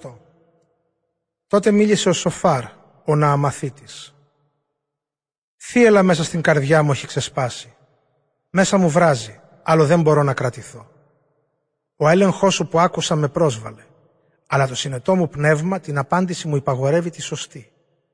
Καλά το ξέρεις πως από παλιά, από όταν έβαλε ο Θεός πάνω στη γη τον άνθρωπο, ο θρίαβος των κακών πολύ δεν διαρκεί, κι είναι το ασεβή χαρά για μια στιγμή μονάχα. Κι αν είναι ακόμα ικανός ως τα ουράνια να υψωθεί και το κεφάλι του τα σύννεφα να αγγίξει, πρέπει να κατεβεί στο λάκο, σαν τις ακαθαρσίες του, και οριστικά να φανιστεί. Κι όσοι τον ήξεραν θα αναρωτιούνται πού να είναι. Θα σβήσει καθώς το όνειρο ο ασεβής και πια δεν θα τον βρίσκουν. Σαν νυχτερινή οπτασία θα χαθεί. Τα μάτια που τον έβλεπαν δεν θα τον ξαναδούνε και θα τον χάσει ο τόπος όπου έμενε. Θα αναγκαστούν να ζητιανεύουν τα παιδιά του, γιατί θα πρέπει να επιστρέψει αυτός τον πλούτο που με αδικίες απέκτησε. Ήταν το σώμα του γεμάτος φρίγος νεανικό, μα τώρα κείνη η ικμάδα μαζί του μες στο χώμα κοίτεται. Είναι η κακία στο στόμα του γλυκιά του ασεβή. Κάτω από τη γλώσσα την κρατά και την αφήνει εκεί αργά να λιώνει, ώστε η απόλαυση πολύ να διαρκεί. Μα γίνεται πικρή μες στο στομάχι του, μέσα του αλλάζει σε φαρμάκι οχιάς. Τα πλούτη τα κλεμμένα που κατάπιε θα τα βγάλει. Θα του τα πάρει πίσω με τη βία ο Θεός, ως και το τελευταίο υπόλοιπο. Ό,τι ρουφούσε ήταν το αστρίτη το φαρμάκι, θανατηφόρο σαν το δάγκωμα οχιάς. Δεν θα ζήσει να δει της χώρας του τα πλούτη, το μέλι και το βούτυρο που θα κυλούν ποτάμι. Δεν θα απολαύσει ο ασεβής όσα με κόπο κέρδισε, και τα αγαθά απ' τις συναλλαγές του δεν θα τα γευτεί, επειδή καταπίεζε τους φτωχούς και δεν νοιαζότανε για αυτούς. Άρπαζε σπίτια αντί να τους τα χτίζει. Η απληστία του ασεβή δεν έχει όρια, και ωστόσο με τους θησαυρούς του δεν νιώθει ασφαλής. Απ' την αδιφαγία του τίποτα δεν γλιτώνει, γι' αυτό ποτέ δεν είναι ευτυχής. Μέσα στην αυθονία θα στερείται. Η αθλιότητα θα πέσει απάνω του βαριά. Θα έχει αρκετά για να γεμίσει την κοιλιά του, όταν τη φοβερή του οργή ο Θεός θα ρίξει σαν χαλάζι πάνω του. Από το γεύμα αυτό επιτέλους θα χορτάσει. Ακόμα κι αν γλιτώσει από το ατσάλινο σπαθί, χάλκινο τόξο θα τον ρίξει κάτω. Το βέλος στο κορμί του ασεβή διαπερνά, βγαίνει από τη ράχη του. Απ' την αστραφτερή του αιχμή το αίμα στάζει. Και τότε τρόμος τον κυριεύει θανατερός. Γι' αυτόν φυλάγονται όλα τα σκοτάδια, φωτιά που χέρι ανθρώπινο δεν άναψε, θα τον καταβροχθήσει, στάχτη θα κάνει, κάθε τι που στη σκηνή του απόμεινε. Θα φανερώσουν οι ουρανοί την ανομία του και θα ξεσηκωθεί η γη να τον κατηγορήσει.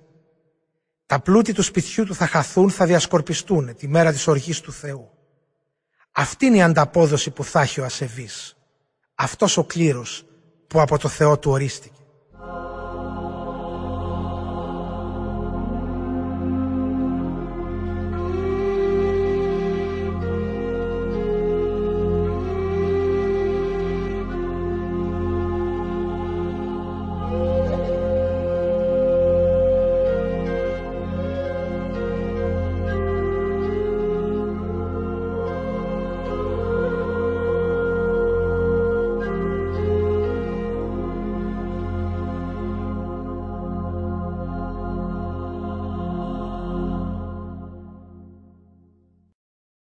Ιώβ, κεφάλαιο είκοσι ένα.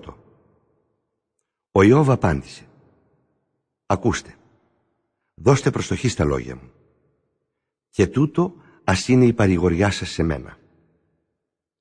Κάντε υπομονή ώσπου να μιλήσω, και όταν θα έχω μιλήσει ειρωνευτείτε με. Μήπως ενάντια σ' άνθρωπο παραπονιέμαι? Έτσι έχω κάθε λόγο να είμαι ανυπόμονος.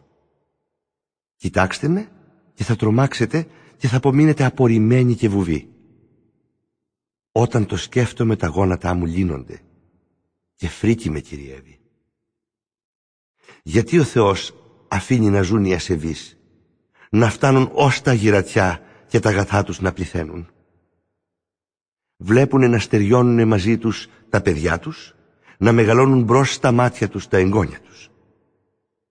Ζούνε στα σπίτια τους σιγουρεμένα, δίχως φόβο, και το μαστίγιο του Θεού δεν πέφτει πάνω τους. Πάντα είναι σφριγγυλός και γόνιμος ο ταύρος τους. Η αγελάδα τους χωρίς αποβολές γεννάει. αφήνουνε να τρέχουν λεύτερα τα παιδιά τους σαν τα πρόβατα και ολόχαρα χορεύουνε τα νιάτα. Τραγούδια λένε με τύμπανα και με κιθάρες και με τον ήχο της φλογέρας χαίρονται. Περνούν ευτυχισμένα τη ζωή τους και ανώδυνα πεθαίνουν μέσα σε μια στιγμή. Ωστόσο, λένε στο Θεό, άσε μας ήσυχους. Δεν θέλουμε να μάθουμε το θέλημά σου. Τόσο είσαι παντοδύναμος ώστε να σε υπακούμε. Τι θα κερδίσουμε σε σένα αν προσευχόμαστε? Θα ρούν πως η ευτυχία είναι στο χέρι τους. Μακριά από μένα, ωστόσο, τέτοιου είδους λογισμοί. Είδες ποτέ να σβήνει το λιχνάρι της ζωής των ασεβών? Είδες ποτέ να τους χτυπήσει η δυστυχία? Πότε τους ετιμώρησε μες στο θυμό του ο Θεός? Πότε γίνανε τάχα σαν άχυρος στον άνεμο? Πότε σαν να ήταν σκύβαλα τους άρπαξε η καταιγίδα? Εσείς λέτε πως ο Θεός φυλάει για τα παιδιά την τιμωρία που ταιριάζει στον πατέρα. Αλλά δεν είναι αυτό σωστό. Όχι. Ο ίδιος ο ένοχος πρέπει να τιμωρείται για να του γίνει μάθημα. Να δει με τα ίδια του τα μάτια την καταστροφή του και απ' την οργή του παντοδύναμου να πιει.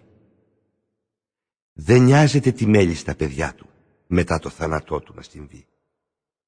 Μα είναι ανάγκη το Θεό να τον διδάξουμε, αυτόν που κρίνει ως και τους αγγέλους? Ο ένας σε καλή διατηρείται υγεία μέχρι την τελευταία του στιγμή. Έχει γερά, καλοθρεμμένα μέλη και κόκαλα όλο δύναμη. Και ο άλλος πεθαίνει με την πίκρα στην ψυχή, γιατί ποτέ δεν χάρηκε την ευτυχία. Τι δυο στο χώμα βρίσκονται θαμμένοι. Στρατιές κουλίκια τους σκεπάζουν και τους δυο. Ω ναι! Ξέρω καλά τι συλλογίζεστε και τις πανούργιες σκέψεις σας για μένα. Ρωτάτε, πού κατέληξε ο πλούσιος, ο άνομος? Το σπίτι του τι τάχα έχει απογίνει? Μα δεν ρωτάτε τους ταξιδεμένους. Και όσα διηγούνται δεν τα ακούσατε. Τη μέρα της καταστροφής γλιτώνει ο ασεβής, τη μέρα της οργής ξεφεύγει. Ποιος θα τολμήσει κατά πρόσωπο να του ελέγξει τη διαγωγή και ποιος αυτά που έπραξε να του τα ανταποδώσει? Όταν πεθάνει, με πομπή μεγάλη τον κυδεύουν και βάζουνε στον τάφο του τιμητική φρουρά. Πολλοί πηγαίνουνε μπροστά από το φέρετρό του και άλλοι αναρρύθμιτοι ακολουθούν. Ακόμα και το χώμα είναι ελαφρό από πάνω του. Ύστερα εσείς κάθεστε και μου λέτε ανόητες παρηγοριές. Όλα όσα αραδιάζετε είναι ένα ψέμα.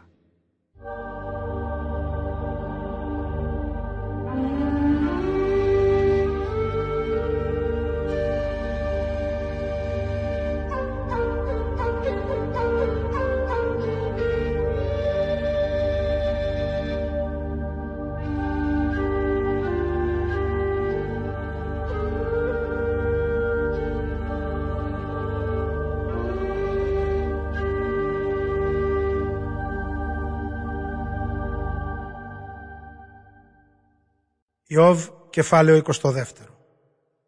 Τότε μίλησε ο Ελιφάζ, ο Τεμανίτης. Μπορεί τάχα ο άνθρωπος χρήσιμος να είναι στο Θεό? Μονάχα τον εαυτό του μπορεί να ωφελήσει αν έχει φρόνηση.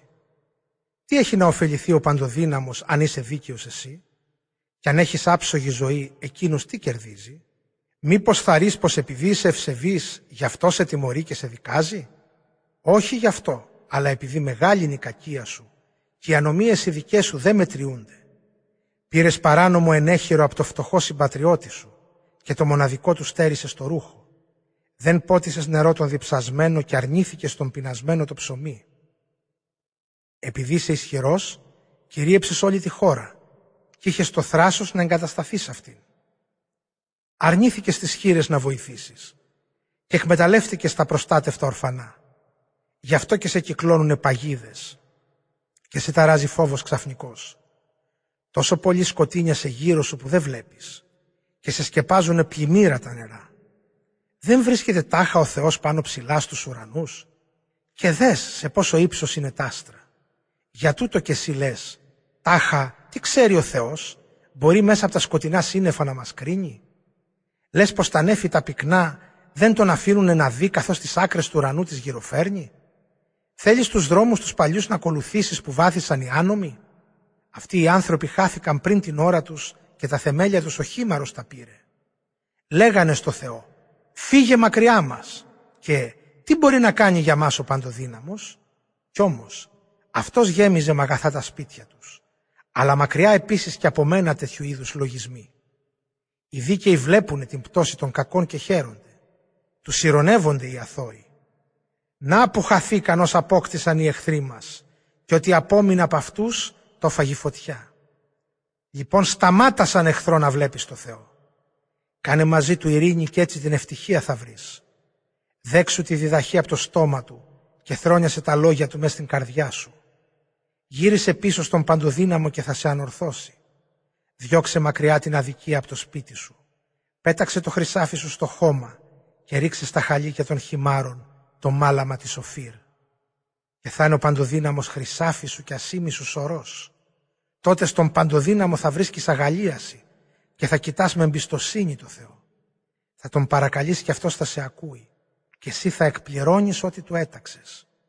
Ό,τι αποφασίζεις θα το πετυχαίνεις και φως θα καταβγάζει τα μονοπάτια σου.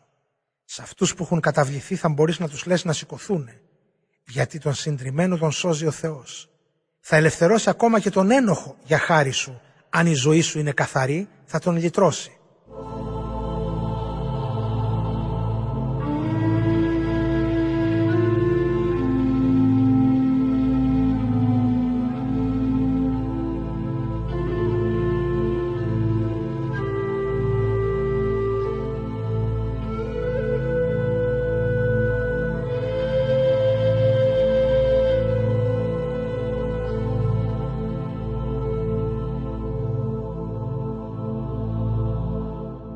Ιώβ, κεφάλαιο εικοστό τρίτο.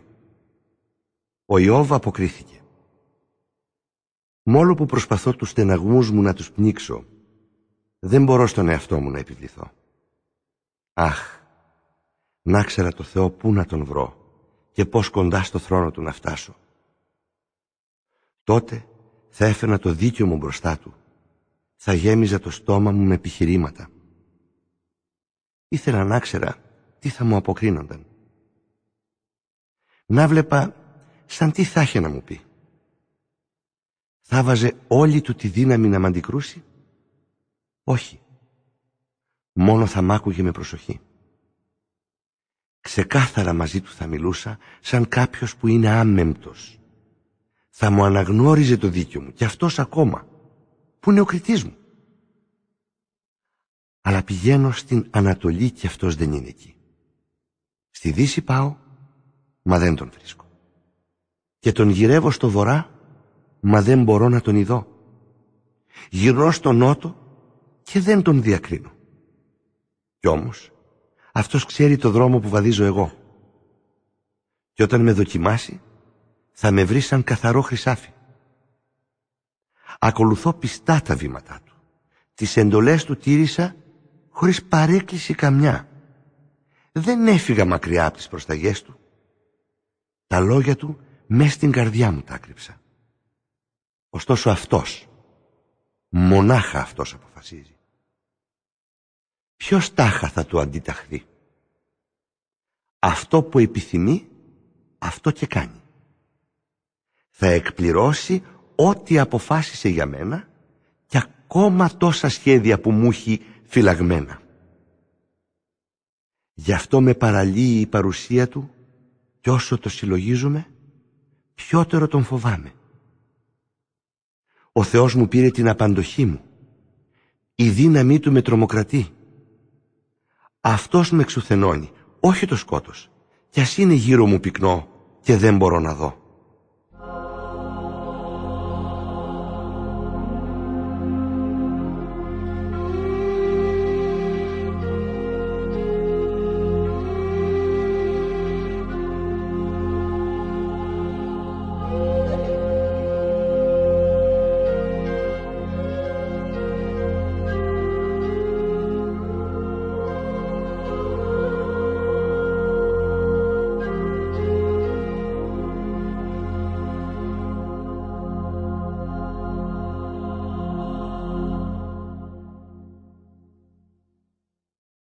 Ιώβ, κεφάλαιο είκοσι τέσσερα.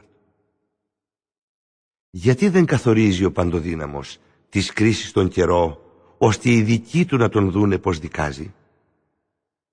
Οι άδικοι μετακινούν τα σύνορα των χωραφιών, ξένα κοπάδια αρπάζουνε και στους δικούς τους κάμπους τα βοσκάνε.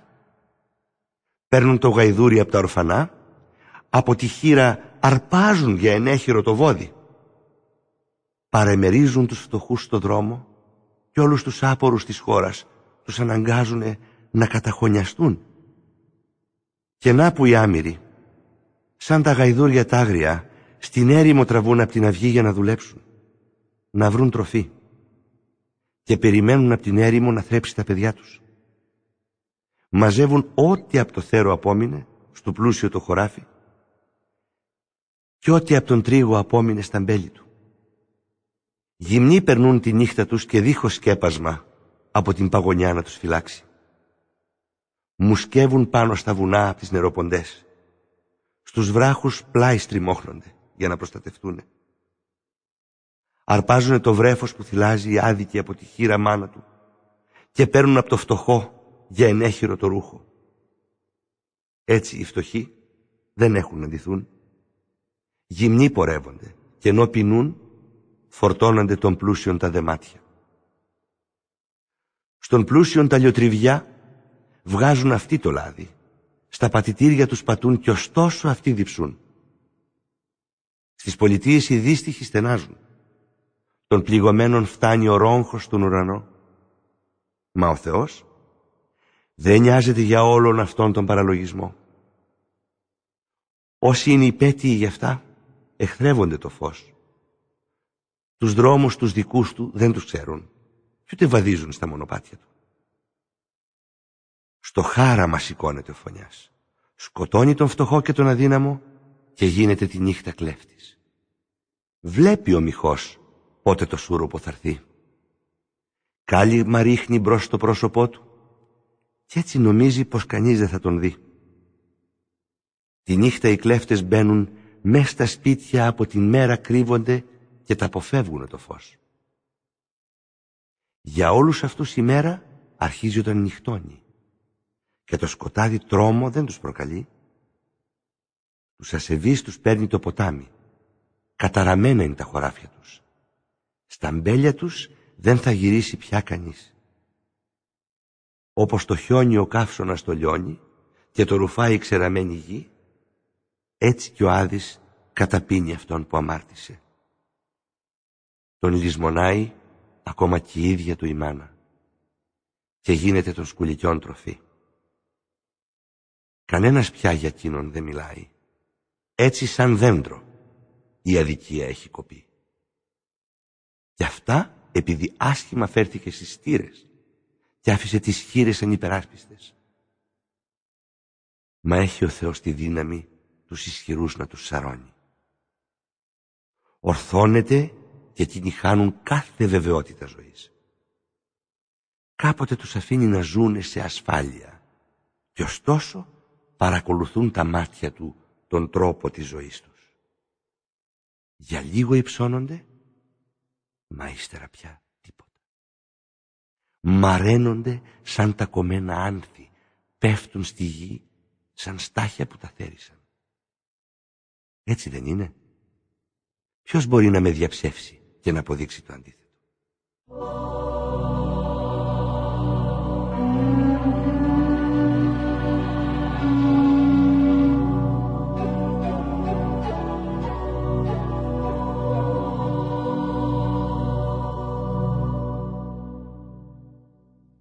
Ιώβ, κεφάλαιο είκοσι πέντε. Μετά μίλησε ο Βιλδάδ, ο Σουχίτης. Έχει ο Θεός υπέρτατη και τρομερή εξουσία. Ειρήνη επιβάλλει στο ουράνιο το βασίλειο. Τις στρατιές του ποιος μπορεί να τις μετρήσει? Τάχα για ποιον δεν ανατέλει ο ήλιος του? Πώς μπορεί να δικαιωθεί μπρος το Θεό ένας άνθρωπος και πώς γυναίκας γέννημα να πει πως είναι καθαρός?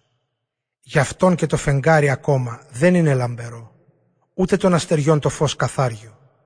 Τι είναι λοιπόν μπρος το Θεό ο άνθρωπος ο τυποτένιος? Τι είναι στα μάτια του αυτό το σκουλίκι?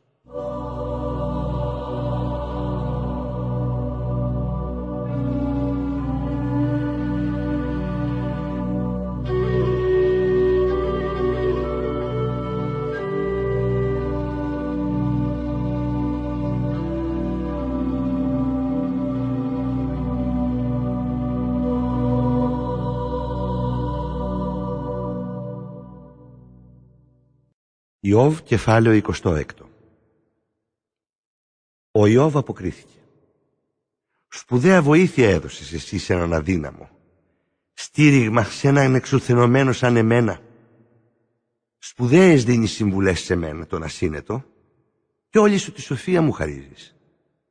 Αλλά σε ποιον τα λόγια σου απευθύνονται και ποιος σε μνέει έτσι να μιλάς? Τρέμουνε των νεκρών τα πνεύματα, κάτω από τον ωκεανόν τα βάθη. Γυμνός μπρος τον Θεό είναι ο Άδης, και ο κάτω κόσμος δίχως κάλυμα. Αυτός πάνω από το κενό τον ουρανό τεντώνει. Τη γη κρεμάει πάνω από το τίποτα. Κλείνει μέσα στα νέφη τη βροχή και δεν τα αφήνει να σκιστούν από το βάρος της.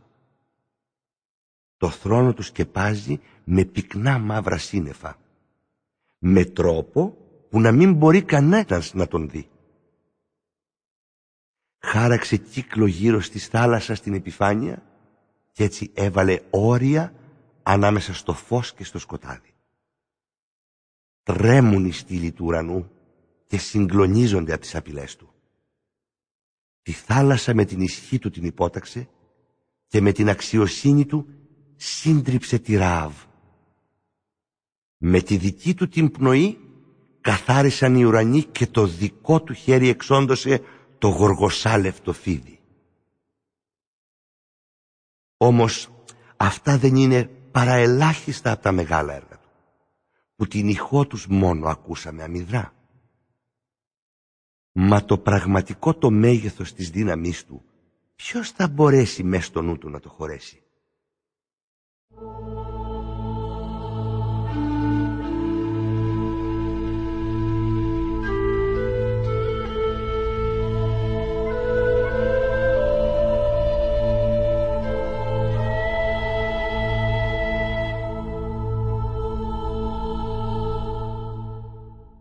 Ιώβ, κεφάλαιο είκοσι επτά. Ο Ιώβ εξακολούθησε την ομιλία του. Μα τον αληθινό Θεό, τον παντοδύναμο, που αρνείται να μου δώσει δίκιο και μου πικραίνει τη ζωή. Όσο μου δίνει ο Θεός λίγη ζωή και τη δική του την πνοή για να ανασαίνω, τα χείλη μου δεν θα προφέρουν τίποτα άδικο. Τη γλώσσα μου ποτέ δεν θα πει ψέμα. Ποτέ μου εγώ δεν θα σας δώσω δίκιο και ως του θανάτου μου τη μέρα θα επιμένω πως είμαι αθώος. Το δίκιο μου υποστηρίζω και δεν σκοπεύω να παραιτηθώ. Μες στη ζωή μου ολάκερη για τίποτα δεν με κατηγορεί η συνείδησή μου. Ας έχει ο εχθρός μου, ο αντίπαλός μου, τη μοίρα του ασεβή και του παρανόμου. Τι μένει πια στον ασεβή όταν του κόβει ο Θεός το νήμα της ζωής του? Δεν πρόκειται να τον ακούσει ο Θεός όταν μονάχα στον καιρό της θλίψης του φωνάζει για βοήθεια. Θα έπρεπε στο Θεό τον παντοδύναμο να βρίσκει τη χαρά του και πάντα να προσεύχεται σε Αυτόν. Εγώ θα σας διδάξω του Θεού τη δύναμη. Τα σχέδια του παντοδύναμου δεν θα σας κρύψω. Άλλωστε, όλοι εσείς καλά τα ξέρετε. Γιατί λοιπόν τα λόγια σας τόσο είναι κούφια? Να ποιο μερίδιο θα έχει ο ασεβής από το Θεό και ποια θα λάβουν τιμωρία οι τύρανοι από τον παντοδύναμο. Όσα πολλά κι αν είναι τα παιδιά του, στον πόλεμο θα σκοτωθούν. Και το ψωμί η γενιά του δεν θα το χορτάσει. Αυτούς που θα απομείνουν θα τους βρει θανατικό, χωρίς ούτε και οι χείρες τους να τους μυρολογήσουν. Και αν συσσωρεύει ασήμι σαν το χώμα και φορεσιές μαζεύει πέρα από όσες χρειάζεται. Αυτός μαζεύει, μα θα τις φορέσει ο δίκαιος και το ασήμι ο αθώος θα το πάρει. Χτίζει ο ασεβής το σπίτι του όπως ο σκόρος, εύθραυστο, σαν την αχυροκαλυβίτσα του αγροφύλακα. Πλούσιος πέφτει για να κοιμηθεί μέσα στο σπίτι του και ώσπου τα μάτια του να ανοίξει, το σπίτι έχει χαθεί. Οι φόβοι τον προφταίνουν σαν πλημμύρα και μες τη νύχτα τον αρπάζει η θύελα. Φυσάει σιρόκος, τον σηκώνει και τον παίρνει.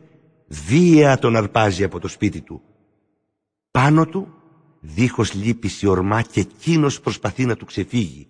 Ουρλιάζει και σφυρίζει πίσω από τον ασεβή, καθώς εκείνος τρέχει και τον τρομακρατεί με χαστουκίσματα.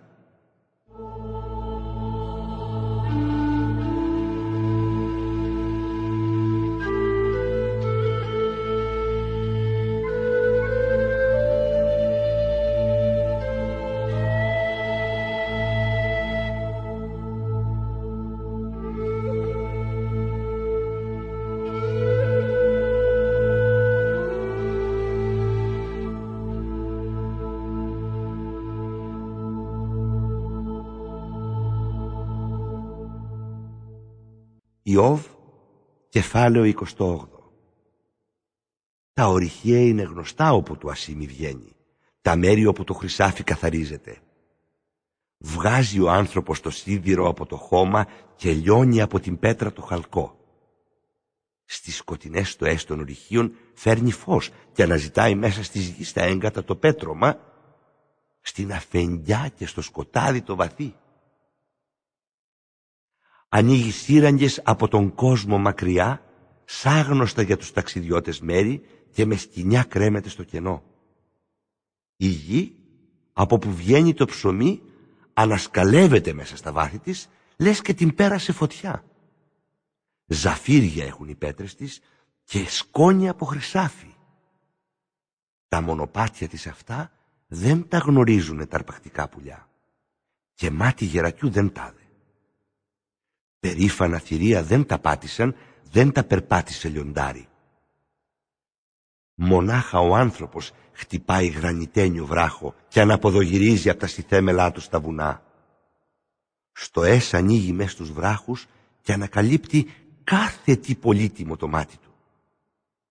Φράζει τις διαρροές στα υπόγεια ρεύματα και ό,τι κρύβεται εκεί στο φως το φέρνει. Μα τη σοφία πού μπορεί κανένας να τη βρει και πού να βρίσκεται η πηγή της φρόνησης? Ο άνθρωπος δεν ξέρει την αξία της. Δεν βρίσκεται στον ζωντανόν τη χώρα. Λέει ο απίθμενος ωκεανός, δεν την έχω εγώ. Κι η θάλασσα και εκείνη λέει, δεν βρίσκεται σε μένα. Δεν γίνεται να αγοραστεί με καθαρό χρυσάφι, ούτε και με καντάρια ασίμι να αποκτηθεί. Δεν μπορεί σε αξία να συγκριθεί με το χρυσάφι της Σωφήρ, ούτε με το πολύτιμο τον όνυχα και το ζαφύρι. Ούτε χρυσάφι, ούτε γυαλί μπορεί σε αξία να τη φτάσει. Με χρυσαφένιο τάση δεν μπορεί να ανταλλαχθεί. Κοράλια αν πεις και κρίσταλα δεν λογαριάζονται. Ποιότερο αξίζει η σοφία παρά πολύτιμα μαργαριτάρια. Δεν φτάνει την αξία της το αιθιοπικό τοπάζι και με καθαρό χρυσάφι δεν συγκρίνεται. Λοιπόν, από πού έρχεται η σοφία? Πού βρίσκεται η φρόνηση?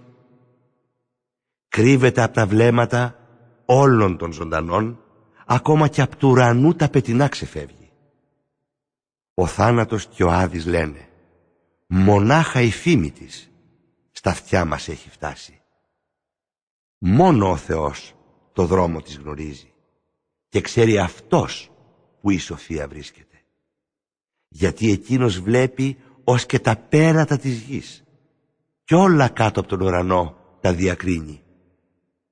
Όταν έδινε αυτός στον άνεμο το βάρος του και των νερών καθόριζε τον όγκο, όταν τους νόμους όριζε για τη βροχή και για τον κεραυνό χάραζε δρόμο, τότε είδε τη σοφία και την αξιολόγησε.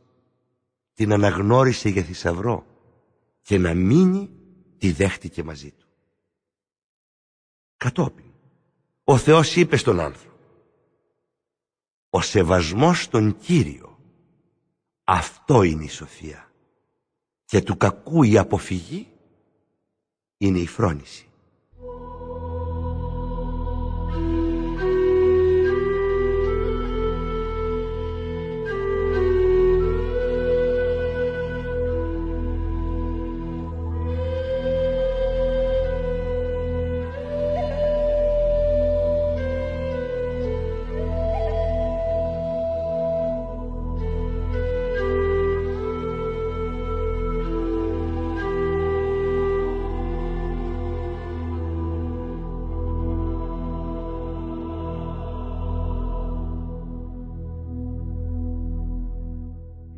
Ιώβ, κεφάλαιο είκοσι ένα.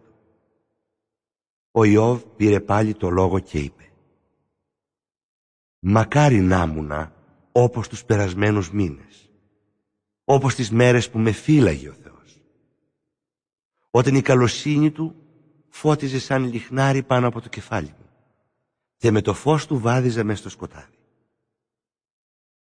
Τότε ήμουν στις ημέρες της ακμής μου και ο Θεός προστάτευε το σπίτι μου. Ο Παντοδύναμος ήταν μαζί μου ακόμα και τα παιδιά μου όλα ήταν τριγύρω μου. Τα ζωντανά μου έβγαζαν το γάλα από ποταμούς και τα βραχώδη εδάφη μου δίναν χυμάρους από λάδι. Πήγαινα τότε στην πλατεία, πλάι στις πόλεις, την πύλη.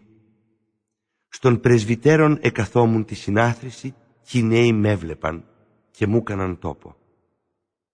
Σηκώνονταν κι οι ηλικιωμένοι κι οι όρθιοι από σέβα στέκονταν. Πάβανε να μιλούν οι πρόκριτοι και πρόσταζε στη γη το δάχτυλο στα χείλη. Χανόταν των αρχόντων η φωνή και η γλώσσα τους στον ουρανίσκο τους κολούσε. Όποιος τα λόγια μου άκουγε με μακάριζε, όποιος τα έργα μου έβλεπε με επενούσε, γιατί βοηθούσα τον φτωχό που προστασία γύρευε και τα ορφανά που στήριγμα δεν είχαν. Αυτοί που ήταν περίπου ετοιμοθάνατοι για τη βοήθεια μου μου δίναν την ευχή τους και έκανα χήρες να αισθάνονται ασφάλεια και χαρά. Είχα στολή μου τη δικαιοσύνη, μανδύα και κάλυμα της κεφαλής μου είχα το δίκιο. Ήμουν τα μάτια των τυφλών και των χολών τα πόδια. Πατέρας ήμουν των φτωχών και φρόντιζα να βρουν το δίκιο τους οι ξένοι. Τσάκιζα τους κοινόδοντες του αδίκου και από τα δόντια του τυλία του τραβούσα.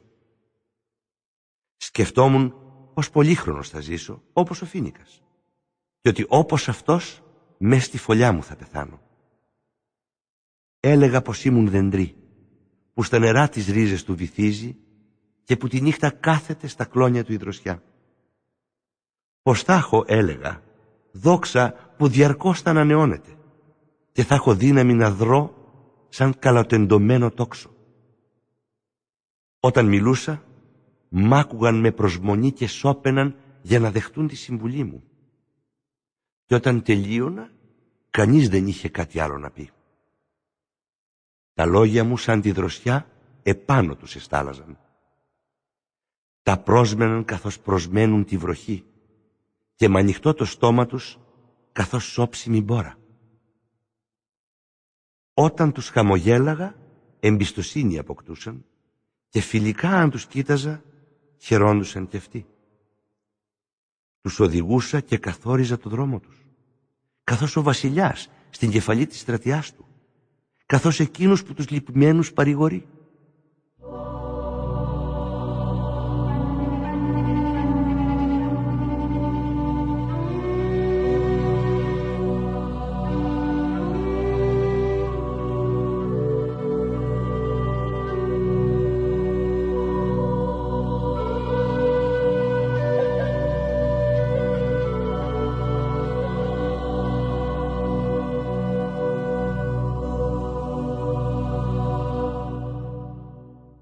Ιώβ, κεφάλαιο τριάντα. Τώρα όμως έχω γίνει ο περίγυλος ανθρώπων που είναι νεότεροι μου και που οι πατεράδες τους ήταν πιο καταφρονεμένοι και από του κοπαδιού μου τα σκυλιά.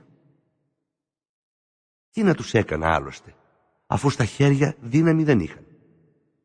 Εξαντλημένοι από τις στερήσεις και από την πείνα, έφευγαν στην κατάξερη τη γη, τη σκοτεινή, κατεστραμμένη και έρημη. Γύρω από τους θάμνους αρμυρίθρες μάζευαν και τρώγανε τις ρίζες από τα σπάρτα. Τους διώχναν μέσα από την κοινότητα και φωνάζαν ξοπίσω τους, όπως τους κλέφτες. Στα απόκρημνα φαράγγια κατοικούσαν, στις γης τις τρύπες και στον βράχον τις σπηλιές. Σαν ζώα φώναζαν ανάμεσά τους τους θάμνους και συγκεντρώνονταν κάτω από τις αγκαθιές. άνθρωποι ποταποί και κακοφημισμένοι, αποδιωγμένοι από τη χώρα μακριά. Μανά που τώρα με έκαναν τραγούδι περιπαικτικό και θέμα για να συζητούν και να χλεβάζουν. Μ' αποστροφή με βλέπουν, μ' αποφεύγουν και δεν διστάζουν να με φτύσουν κατά πρόσωπο. Χαλάρωσε του τόξου μου τη χορδή ο Θεός. Μ' άφησε ανυπεράσπιστον.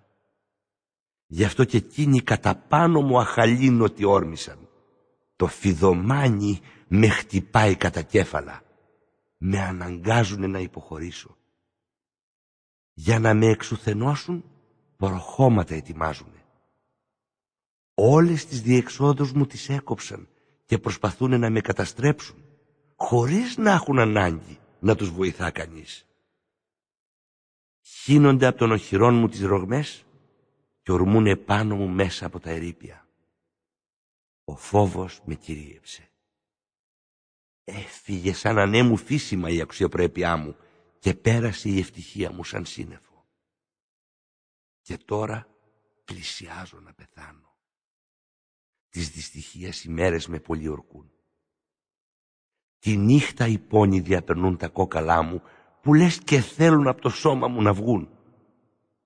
Τα νεύρα μου δεν βρίσκουν ησυχία. Ο Θεός με άδραξε από το ρούχο μου, με σφίγγει καθώς το περιλέμιο του χιτώνα μου.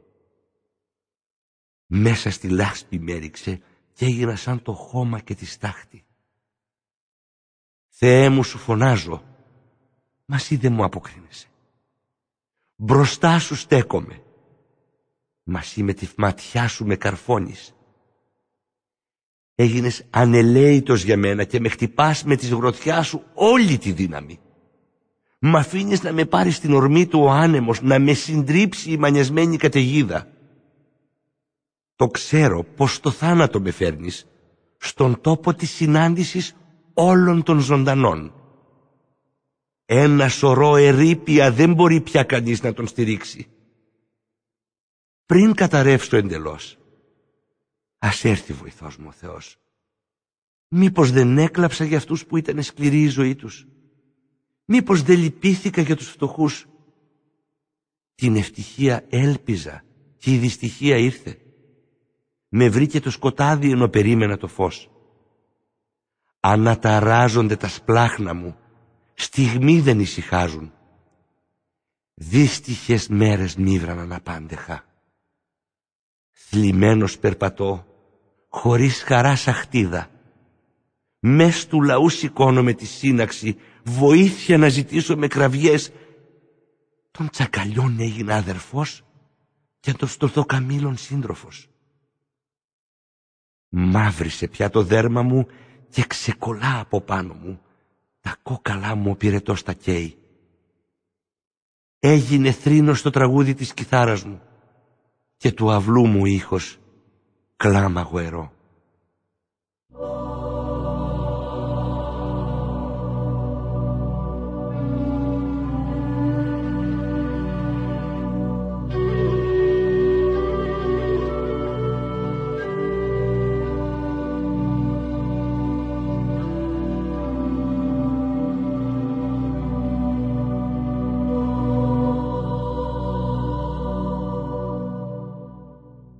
Ιώβ κεφάλαιο τριάντα ένα. Έκανα συμφωνία. Με τα μάτια μου κόρη ποτέ με επιθυμία να μην κοιτάξω. Αλλιώς τι θα μπορούσα να προσμένω από τον παντοδύναμο Θεό? Τι θα μου έστελνε από τα ύψη? Η συμφορά είναι για τον άδικο. Για εκείνους που παρανομούν η δυστυχία. Βλέπει ο Θεός το δρόμο που βαδίζω και αυτός μετράει όλα μου τα βήματα. Ποτέ μου ψέμα δεν μεταχειρίστηκα, ούτε προσπάθησα κάποιον να εξαπατήσω. Ας με ζυγίσει ο Θεός με τέλεια ζυγαριά και θα δει τότε την ακεραιότητά μου. Αν ξέφυγε το βήμα μου από το δρόμο το σωστό, αν παρασύρθηκε από τα μάτια μου η καρδιά μου και αν κυλιδώθηκαν από την αδικία τα χέρια μου, τότε αυτά που σπέρνω εγώ άλλοι ας τα απολαύσουν και τα σπαρτά μου ας ξεριζωθούν. Αν η καρδιά μου από γυναίκα δελεάστηκε και στήθηκα να καρτερώ του γείτονα την πόρτα, τότε η γυναίκα μου ας μαγειρεύει για άλλον άντρα και άλλοι μαζί της ας πλαγιάσουν. Γι' αυτό είναι η ενομία επέσχυντη και αμάρτημα που οι δικαστές θα έπρεπε αυστηρά να τιμωρούν. Είναι φωτιά που κατακαίει και δεν αφήνει τίποτα. Μέχρι τις ρίζες κατατρώει τα σπαρτά μου. Αν κάποτε το δίκιο του δούλου μου ή της δούλης μου παρέβλεψα, στις διαφορές που μπορεί να είχανε μαζί μου, πώς θα μπορέσω να σταθώ μπρος τον Θεό και τι θα του αποκριθώ όταν με κρίνει? Γιατί αυτός που με έπλασε, μήπως δεν έπλασε και εκείνους? Ο ίδιος δεν μας εσχημάτισε στη μητρική κοιλιά. Ποτέ μου στους φτωχούς ό,τι ζητούσαν δεν τα αρνήθηκα, ούτε άφησα μες στην απελπισία τις χείρες. Ποτέ δεν έφαγα μονάχος το ψωμί μου, χωρίς να φάνε από αυτό και τα ορφανά, γιατί εγώ τα μεγάλωσα από μικρά σαν να ήμουν πατέρας. Και από την ώρα που γεννήθηκαν τα καθοδήγησα. Όταν έβλεπα κάποιον που ρούχα δεν είχε αντιθεί, ένα φτωχό που σκεπάσματα δεν είχε, του δίνα από τα πρόβατά μου μάλινο ρούχο για να ζεσταθεί, και αυτός από καρδιάς με ευχαριστούσε. Αν χέρι σήκωσα πάνω σε ορφανό επειδή έβλεπα πως είχα των δικαστών την υποστήριξη, το χέρι μου ας σπάσει από τον αγκώνα και ας ξεκολλήσει από τον ώμο μου. Με τρόμαζε η τιμωρία του Θεού. Μπρος στη μεγαλοσύνη του να αντέξω δεν μπορούσα. Ποτέ μου το χρυσάφι δεν το εμπιστεύτηκα, ούτε και το λογάριασα ποτέ για σιγουριά μου. Για τα πολλά μου πλούτη δεν περηφανεύτηκα, ούτε για όσα με τα χέρια μου μπόρεσα να αποκτήσω. Κοιτάζοντας τον ήλιο και τη λάμψη του ή τη μαγευτική πορεία της σελήνης, ποτέ μου ενδόμηχα δεν γοητεύτηκα, ούτε ποτέ λατρευτικά τους έστειλα φιλιά. Αυτό θα ήταν αμάρτημα που οι δικαστές το τιμωρούνε, γιατί θα είχα απαρνηθεί τον ύψη στο Θεό. Ποτέ μου δεν χαιρόμουνα όταν ο εχθρός μου υπέφερε, ούτε ευχαριστιόμουνα κακώς αν τον χτυπούσε. Ποτέ μου να μαρτήσει δεν άφηνα το στόμα μου, ζητώντας με κατάρες το χαμό του. Όσοι φιλοξενήθηκαν στο σπίτι μου έχουνε να το λένε, πως από τα καλύτερα χόρτασαν φαγητά. Ξένος κανείς δεν πέρασε τη νύχτα του στο ύπαιθρο. Στον οδηπόρο οι πόρτες μου πάντα ήταν ανοιχτές. Ποτέ ανομίες δεν χρειάστηκε να κρύψω ή παραπτώματα, όπως πολλοί το κάνουν. Έτσι τα λόγια των ανθρώπων δεν φοβόμουν, ούτε με τρόμαζε του κόσμου η περιφρόνηση, ώστε να μένω σιωπηλός, στο σπίτι μου κλεισμένος. Αχ, ας γινόταν κάποιος να μ' ακούσει. Μπορώ να υπογράψω ό,τι έχω πει. Μακάρι να μ' αποκριθεί ο παντοδύναμος. Ας μου δείχνε του αντιδίκου μου την έγγραφη κατηγορία, και εγώ στους ώμους μου πρόθυμα θα τη σήκωνα και στο κεφάλι θα την έβαζα κορώνα. Για τη ζωή μου θα μιλούσα στο Θεό με κάθε λεπτομέρεια και θα μπορούσα να τον βλέπω μέσα στα μάτια.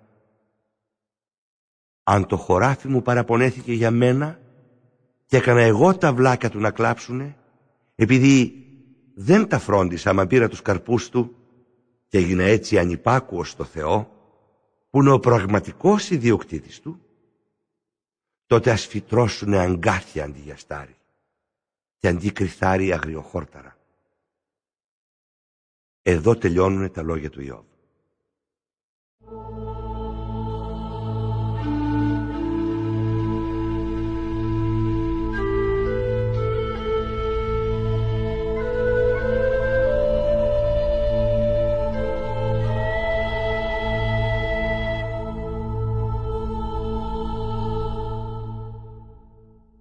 Ιώβ, κεφάλαιο τριάντα δύο.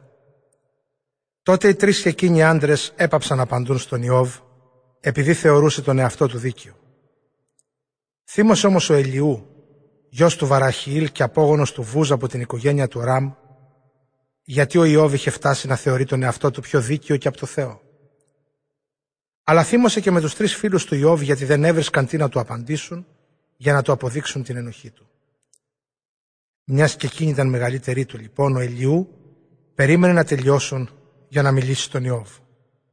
Όταν όμως είδε πως εκείνοι δεν είχαν καμιά απάντηση, τότε ξέσπασε θυμωμένος και είπε: «Εγώ είμαι ακόμα νέος και εσείς γέροντες. Γι' αυτό φοβόμουν και δίσταζα αυτά που σκέφτομαι να σας τα πω. Έλεγα μέσα μου πως θα μιλούσε η ηλικία και πως σοφία θα δίδασκαν τα χρόνια τα πολλά. Μα ό,τι κάνεις συνετό τον άνθρωπο είναι το πνεύμα, είναι η πνοή που εμφύσισε ο παντοδύναμος. Οι ηλικιωμένοι δεν είναι πάντα και σοφοί, ούτε και οι γέροντες ξέρουν πάντα το σωστό ποιο είναι. Γι' αυτό και τώρα σας γυρεύω να μ' ακούσετε.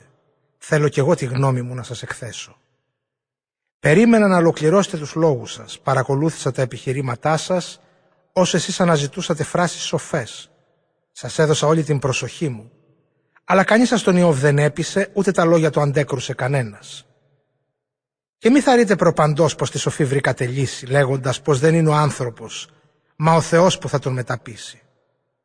Τα λόγια του Ιώβ δεν στόχευαν εμένα, και εγώ δεν θα του απαντήσω με τα λόγια σας. Αυτοί ξαφνιάστηκαν, σκεφτόμουν, και πια δεν αποκρίνονται. Τα λόγια τους τα χάσαν. Να περιμένω όσο εκείνοι δεν μιλούν, στέκονται εκεί χωρίς πια να απαντούνε. Με τη σειρά μου, και εγώ θέλω να απαντήσω, θέλω κι εγώ τη γνώμη μου να πω. Λόγια έχω μέσα μου πολλά, το πνεύμα εντός μου, του Θεού, με βιάζει να μιλήσω. Μέσα μου γίνεται αναβρασμός, καθώς του μούστου η ζύμωση μες στο ασκή, που είναι έτοιμο να σκάσει. Θα πρέπει να μιλήσω για να ανασάνω ελεύθερα, το στόμα μου να ανοίξω να αποκριθώ. Δεν θα πάρω το μέρος κανενός, κι ούτε κανέναν πρόκειται να κολακέψω.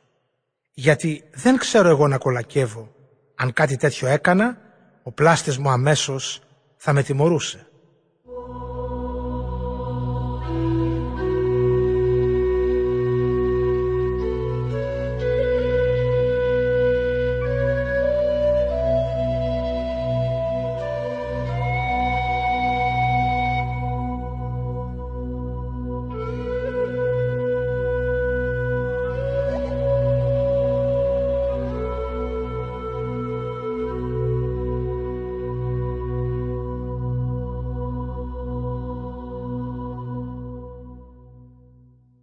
Ιώβ κεφάλαιο τριάντα τρία. Τώρα λοιπόν, Ιώβ, άκου τα λόγια μου, πρόσεξε όλα όσα έχω να σου πω. Έτοιμος είμαι και αρχίζω να μιλώ. Μιλώ με ήσυχη συνείδηση, τα χείλη μου την καθαρή αλήθεια θα προφέρουν. Με δημιούργησε το πνεύμα του Θεού, του παντοδύναμου η πνοή, ζωή μου δίνει. Απάντησέ μου αν μπορείς, να μ' αντιμετωπίσεις ετοιμά σου, πάρε τη θέση σου. Εσύ κι εγώ είμαστε όμοιοι μπρος στο Θεό, και οι δυο μας από χώμα καμωμένοι. Λοιπόν, δεν έχεις λόγο να αγωνιάς, δεν πρόκειται να σε κατατροπώσω. Στα αυτιά μου αντυχεί ο ήχος της φωνής σου, όταν αυτά τα λόγια επαναλαμβάνεις. Εγώ είμαι καθαρός, δεν παρανόμησα, άμεμπτος είμαι δίχως αμαρτία. Μα ο Θεός βρίσκει προφάσεις εναντίον μου, με βλέπει σαν εχθρό του. Με περιορίζει όπου κι αν πάω με παρακολουθεί. Όμως σε αυτό, Ιώβ, δεν έχεις δίκιο, πρέπει να σου το πω. Με μέτρα ανθρώπινα δεν μπορείς το Θεό να τον μετρήσεις. Τότε γιατί να τον κατηγορείς πως όλα αυτά τα λόγια σου δεν απαντάει?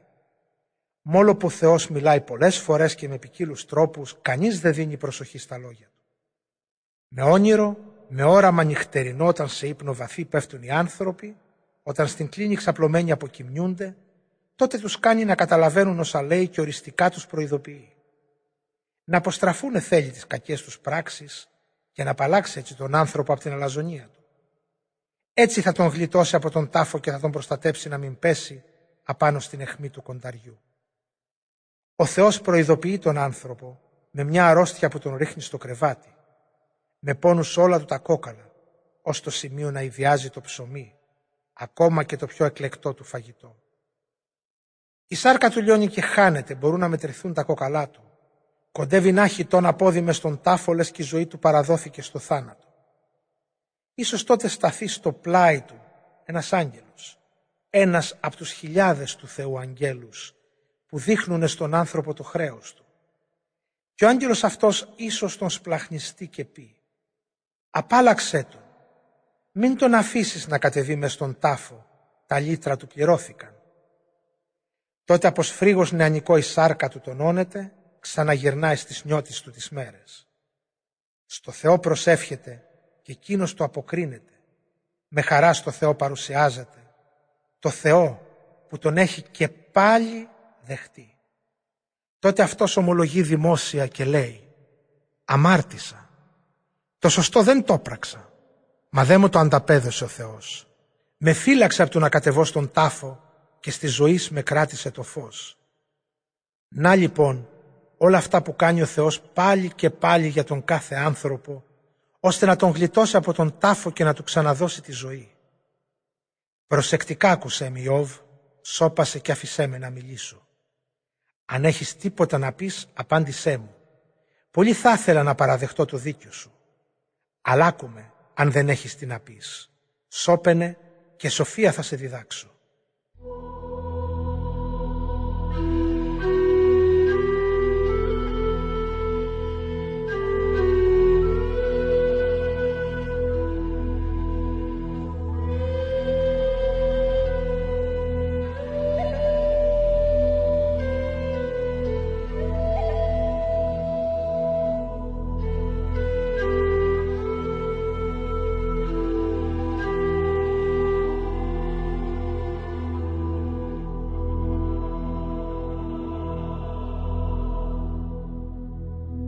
Ιώβ, κεφάλαιο τριάντα τέσσερα.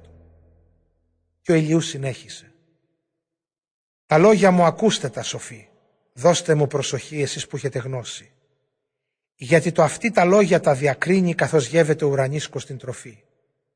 Το δίκιο ας ερευνήσουμε, μαζί ας αναγνωρίσουμε ποιο το καλό. Από τη μια ο Ιώβ, πως είναι δίκαιος ισχυρίζεται και πως το αρνήθηκε το δίκιο του Θεός. Πως έβγαλε σε βάρος του απόφαση άδικη και πως το βέλος του τον πλήγωσε θανατερά, ενώ αυτός δεν είχε αμαρτήσει. Από την άλλη λέτε εσείς, υπάρχει άραγε άνθρωπος άλλος σαν τον Ιώβ που το Θεό να βλασφημεί λες και νεράκι πίνει. Με τους κακούς εξομοιώνεται και συμπορεύεται με τους αμαρτωλούς. Λέει πως τον άνθρωπο είναι ανώφελο να θέλει το Θεό να ευχαριστήσει. Για τούτο ακούστε με εσείς, άνθρωποι συνετοί. Αδύνατο Θεός κακό να κάνει και να δικήσει ο παντοδύναμος. Αυτός πληρώνει τον καθένα σύμφωνα με τα έργα του και στον καθένα δίνει ανάλογα με τη διαγωγή του.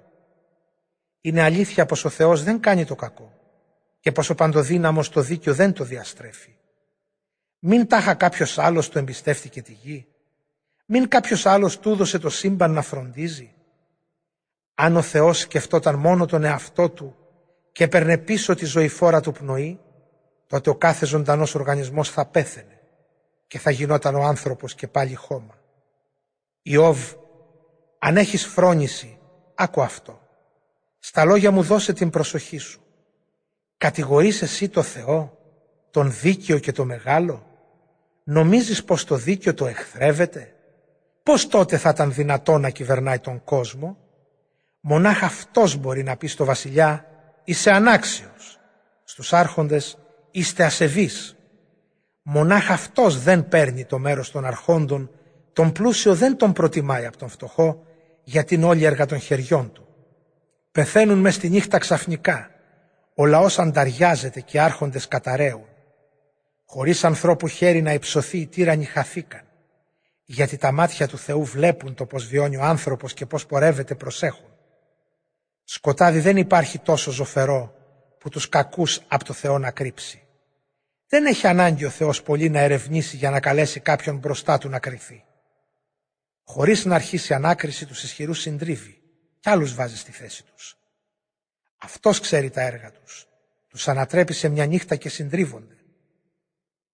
Καθώς εγκληματίες δημόσια τους μαστιγώνει, γιατί από αυτόν απομακρύνθηκαν κι όλες αγνόησαν τις εντολές του. Έτσι αναγκάσαν τους φτωχούς και τους αδύνατους κραυγές βοήθειας στο Θεό να υψώσουν, και εκείνος τη φωνή τους άκουσε. Αντίθετα, αν ο Θεός δεν θέλει να αντιδράσει, ποιος θα του δώσει άδικο? Αν θέλει να κρυφτεί, ποιος θα τον δει? Τι θα μπορούσαν οι λαοί να κάνουν και οι οικουμένοι, αν ήθελε ο Θεός έναν δημαγωγό ασυνείδητο να τον ορίσει βασιλιά τους? Ίσως πει κάποιος στο Θεό: έπαθε για τα λάθη μου, δεν θα ξαναμαρτήσω πια. Τα σφάλματα που εγώ δεν βλέπω δείξε μου. Έπραξα ίσως το κακό. δεν θα το επαναλάβω. Αυτόν θα πρέπει τάχα να τον τιμωρήσει ο Θεός σύμφωνα με τη γνώμη σου, επειδή έτσι εσύ το κρίνεις?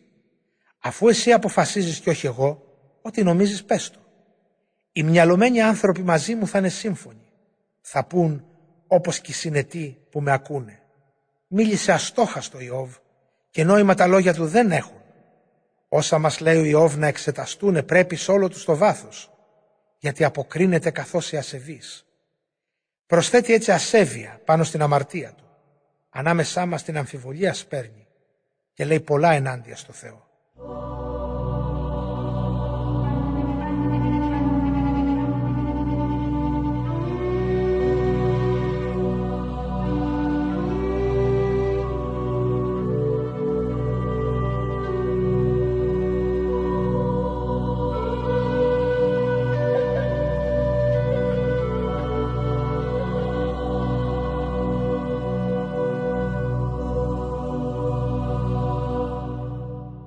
Ιώβ, κεφάλαιο τριάντα πέντε.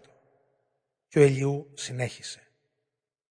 Νομίζεις πως είναι σωστό να θέλεις μπροστά στο Θεό να βγεις αθώος και λες, τι θα ωφεληθώ, τι θα κερδίσω κι αν δεν αμαρτήσω?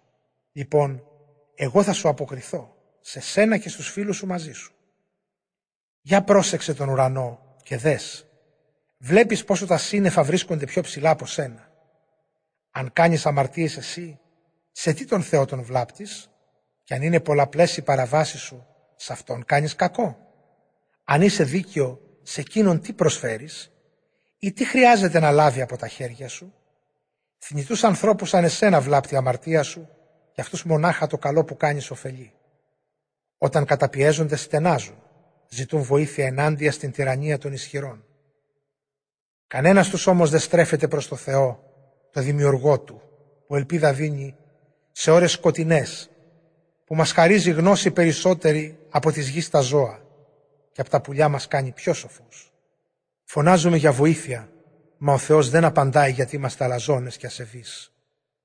Φωνάζουν μάταια. Ο Θεός δεν ακούει, ο παντοδύναμος δεν δίνει προσοχή. Και εσύ, Ιώβ, λες πως δεν βλέπεις το Θεό, μα κάνε υπομονή. Αυτός γνωρίζει την υπόθεσή σου. Αν τώρα ο θυμός του δεν ξέσπασε ακόμα τιμωρός και δεν πολύ προσέχει τις ανοησίες σου, είναι γιατί το στόμα σου το ανοίγεις άσκεφτα, Ιώβ, και δίχως σύνεση λες λόγια και άλλα λόγια.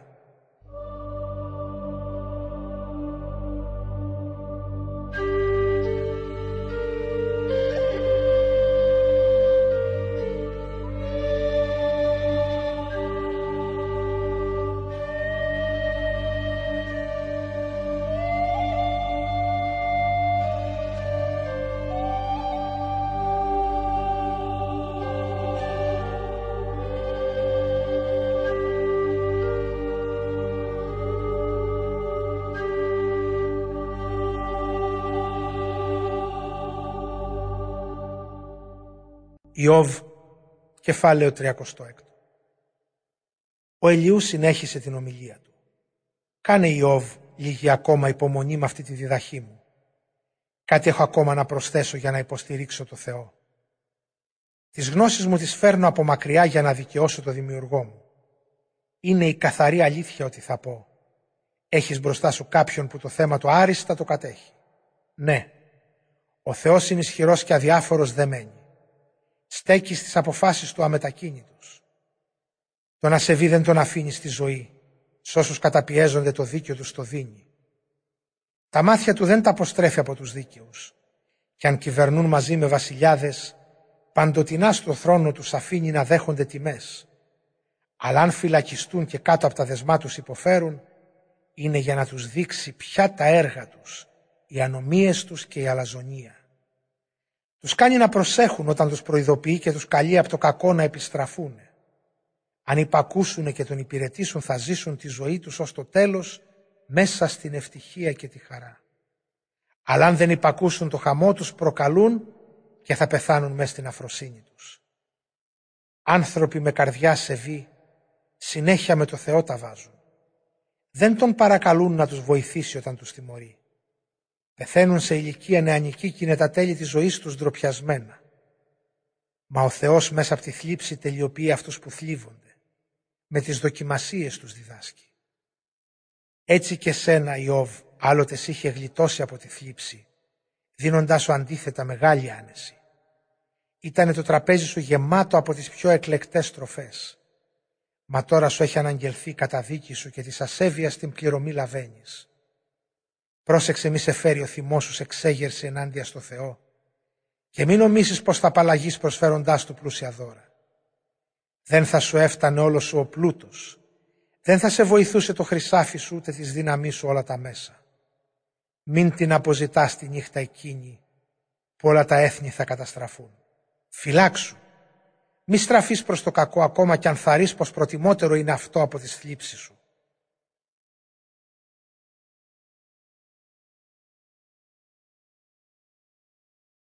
Βλέπεις, Ιώβ, είναι μεγάλος ο Θεός. Τόση πολύ έχει δύναμη. Ποιος μπορεί να διδάξει όπως αυτός? Ποιος μπορεί να του υποδείξει τι να κάνει? Ποιος μπορεί να του πει ότι αδίκησε? Μη λησμονάς το έργο του να εγκομιάζεις, που με οδέστο εξυμνούν οι άνθρωποι. Όλοι μπορούν να το θαυμάσουν, έστω κι αν το κοιτάζει ο άνθρωπος μονάχα από μακριά. Βλέπεις, Ιώβ, είναι μεγάλος ο Θεός και άπιαστος για τη σκέψη μας. Αμέτρητος των χρόνων του ο αριθμός. Αυτός συλλέγει του νερού τις τάλες, ατμό τις κάνει, ομίχλη, ή φτιάχνει τη βροχή που ξεχυλίζει από τα σύννεφα και χύνεται πάνω στο πλήθος των ανθρώπων. Μπορεί κανείς να καταλάβει πώς ξεδιπλώνονται τα σύννεφα, πώς η βροχή ξεσπάει στο θόλο του ουρανού? Φωτίζει μαστραπές τα σύννεφα, ενώ στις θάλασσες τα βάθη μένουν σκοτεινά. Μ' αυτόν τον τρόπο τρέφει τους λαούς, τους προμηθεύει άφθονη τροφή. Παίρνει την αστραπή μες στις παλάμες του, την κατευθύνει σε ορισμένο στόχο. Ο κεραυνός την καταιγίδα προμηνά και τα κοπάδια ακόμα νιώθουν ότι πλησιάζει.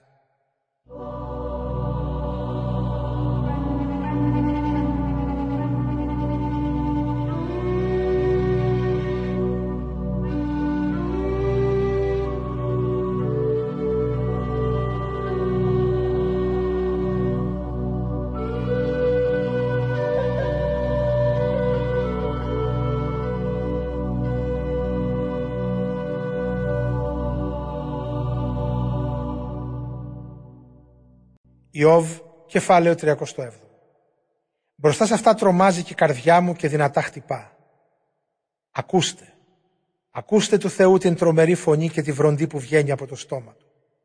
Την κάνει να κατρακυλάει σε όλο το πλάτος του ουρανού. Την αστραπή του να φωτίζει τη γη απ' άκρη σ' άκρη. Αμέσως έπειτα ξεσπά του βρυχυθμού του η φωνή. Της μεγαλόπρεπης βροντής ο ήχος. Κι όσο η φωνή του ακούγεται, καινούργιες αστραπές εξαποστέλει. Βροντά ο Θεός με τη φωνή του θαυμαστά. Κάνει έργα μεγαλόπρεπα που δεν χωρούν στο νου μας. Στο χιόνι λέει, πέσε στη γη, και στη βροχή, στην μπόρα, πέσε μορμή. Έτσι τα έργα των ανθρώπων αναστέλει, ώστε να αναγνωρίσουν όλοι οι άνθρωποι το έργο του. Ακόμη και τα γρίμνια γυρεύουν καταφύγιο και συμμαζεύονται μέσα στις σπηλιές τους. Από τον νότο έρχονται της καταιγίδας οι άνεμοι και από το βορρά η παγωνιά. Από του Θεού το φύσιμα δημιουργείται ο πάγος και του νερού σκληραίνει η επιφάνεια. Φορτώνει ατμούς τα σύννεφα και τα σκορπίζει αστραπές γεμάτα. Καθώς τα κατευθύνει περιφέρονται για να εκτελέσουν ό,τι τα προστάζει. Παντού, πάνω στην όψη όλης της γης. Και στέλνει τη βροχή στη γη, άλλοτε για να τιμωρήσει τους ανθρώπους, κι άλλοτε πάλι για να τους δείξει την καλοσύνη του. Ετούτα πρόσεξέ τα, Ιώβ, στάσου και σκέψου του Θεού τα θαύματα. Ξέρεις πως ο Θεός τα διατάζει, πως κάνει από τα σύννεφα να λάμψουν αστραπές? Ξέρεις πως ταξιδεύουνε μετέωρα τα σύννεφα, το θαύμα αυτό της τέλειας σοφίας του Θεού? Εσύ νιώθεις καλόβολα μες στα ζεστά τα ρούχα σου, όταν η ατμόσφαιρα της γης με την νοτιά γίνεται πνιγυρή. Μήπως μαζί του τέντωνε στο θόλο τον ουράνιο που είναι σκληρός καθώς χιτός μεταλλικός καθρέφτης? Μάθε μας τι είναι μπορετό να πούμε στο Θεό. Βέβαια τίποτα αξιόλογο, γιατί είναι ο νους μας το σκοτάδι. Θα πρέπει να ειδοποιηθεί όταν εγώ θελήσω να μιλήσω? Θα πρέπει να του το πει κάποιος για να το μάθει? Πολλές φορές το φως δεν φτάνει ως εμάς, γιατί πυκνά τα σύννεφα το κρύβουν. Μα ξάφνου άνεμος φυσά και μόνο μιας ο ουρανός ανοίγει. Από το βορρά έρχεται φως λαμπρό, φοβερή λάμψη το Θεό τον περιβάλλει. Απρόσιτος σε εμάς ο παντοδύναμος. Υπέρτατον στη δύναμη, στην κρίση, στην τέλεια δικαιοσύνη που δεν την καταπατεί. Γι' αυτόν τον λόγο οι άνθρωποι τον σέβονται. Γι' αυτός κανέναν δεν υπολογίζει από όσους λένε πως τάχα είναι σοφοί.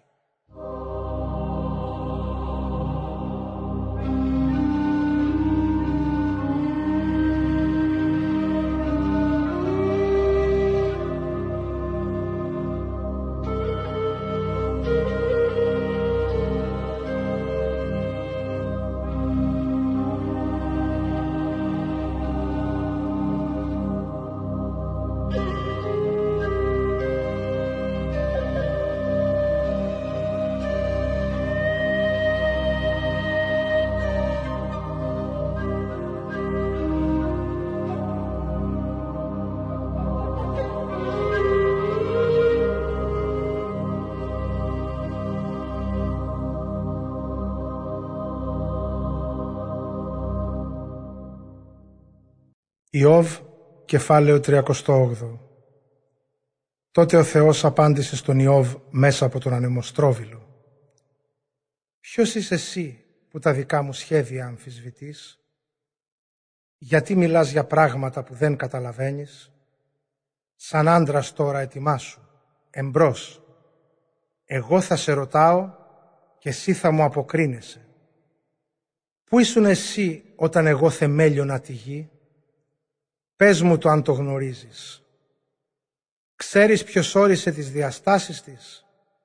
Ποιος τέντωσε σκηνή να τη μετρήσει? Πάνω σε τι στηρίγματα μπήκαν τα θέμελά της? Ή ποιος της τοποθέτησε το γωνιακό λιθάρι? Τότε όλα τα άστρα της αυγής μαζί τραγούδαγαν και σκόρπιζαν κραυγές χαράς όλα τα ουράνια όντα. Ποιος περιόρισε τη θάλασσα με πύλες σαν πρόβαλα από τα μητρικά σπλάχνα της γης μορμή? Εγώ την έντυσα με σύννεφα και της σπαργάνωσα με ομίχλη. Όρια της χάραξα, την κράτησα πίσω από πύλες κλειδαμπαρωμένες. Της είπα, ως εδώ θα άρχεσαι, ούτε γραμμή πιο πέρα. Εδώ θα σπάζουν τα περήφανά σου κύματα. Μες στη ζωή σου πρόσταξες ποτέ τη μέρα να φανεί? Ή μήπως είπες στην αυγή που να προβάλλει, να πιάσει από τις άκρες της τη γη, να την τινάξει και ασεβείς να σκορπιστούνε? Στο φως της μέρας τα βουνά και οι λαγκαδιές προβάλλουν, σαν τις πτυχές μιας φορεσιάς, αλλά στο φως των ασεβών τα έργα δεν ευδοκιμούν και κάθε χέρι που υψωνόταν βίαιο θα πέσει συντριμμένο. Μήπως προχώρησες ως τις πηγές της θάλασσας? Ή μήπως εξερεύνησες τα βάθη της αβύσσου? Σου έδειξε ποτέ κανείς τις πύλες του θανάτου? Ήσουν εκεί από όπου ξεκινά σκοτάδι αιώνιο. Ξέρεις αλήθεια ως ποιο σημείο εκτείνεται η γη? Απάντησέ μου αν όλα αυτά τα ξέρεις. Ξέρεις το δρόμο για να φτάσεις στην κατοικία του φωτός? Και ξέρεις το σκοτάδι που φωλιάζει? Μπορείς τα δυο τους του δρόμου τους στο τέλος να τα πας και πάλι πίσω στην κατοικία τους να τα φέρεις? Ξέρεις βέβαια γιατί ήσουν τότε γεννημένος και φτάνουν σε αριθμό μεγάλο οι μέρες σου. Μπήκες ποτέ σου εκεί το χιόνι που σορεύεται?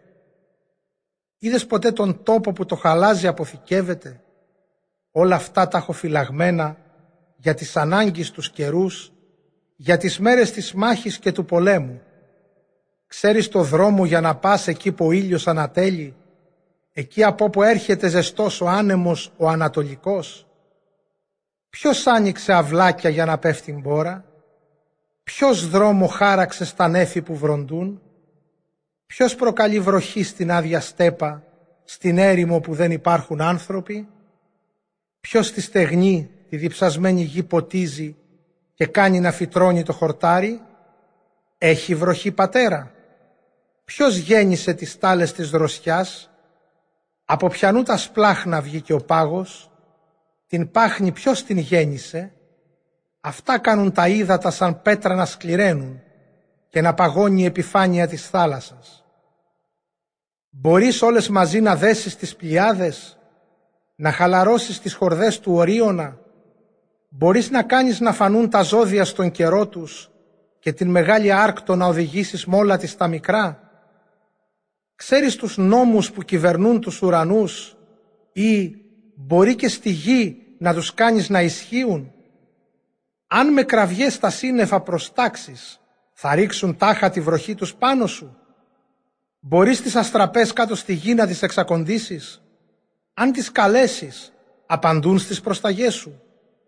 Ποιος λέει στην ύβιδα πότε θα πλημμυρίσει ο Νείλος, πότε θα ξημερώσει, ποιος το λέει στον πετεινό?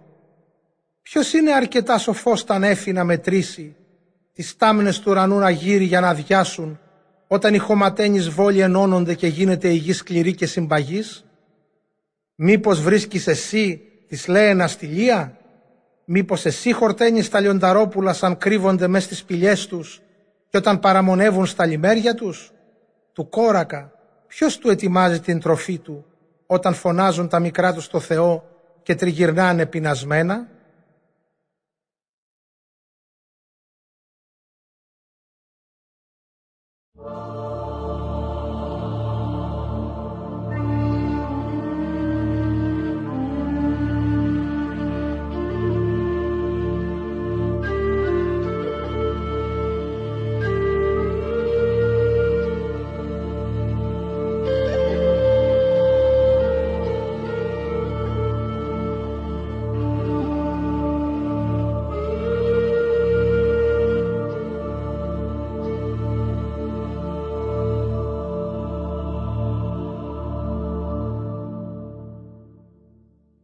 Ιώβ, κεφάλαιο τριάντα ένα.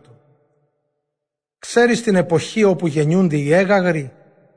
Τις ελαφίνες πρόσεξες όταν κυλοπονάνε? Μέτρησες πόσους μήνες κρατάει η εγκυμοσύνη τους? Ξέρεις πότε είναι η ώρα να γεννήσουν?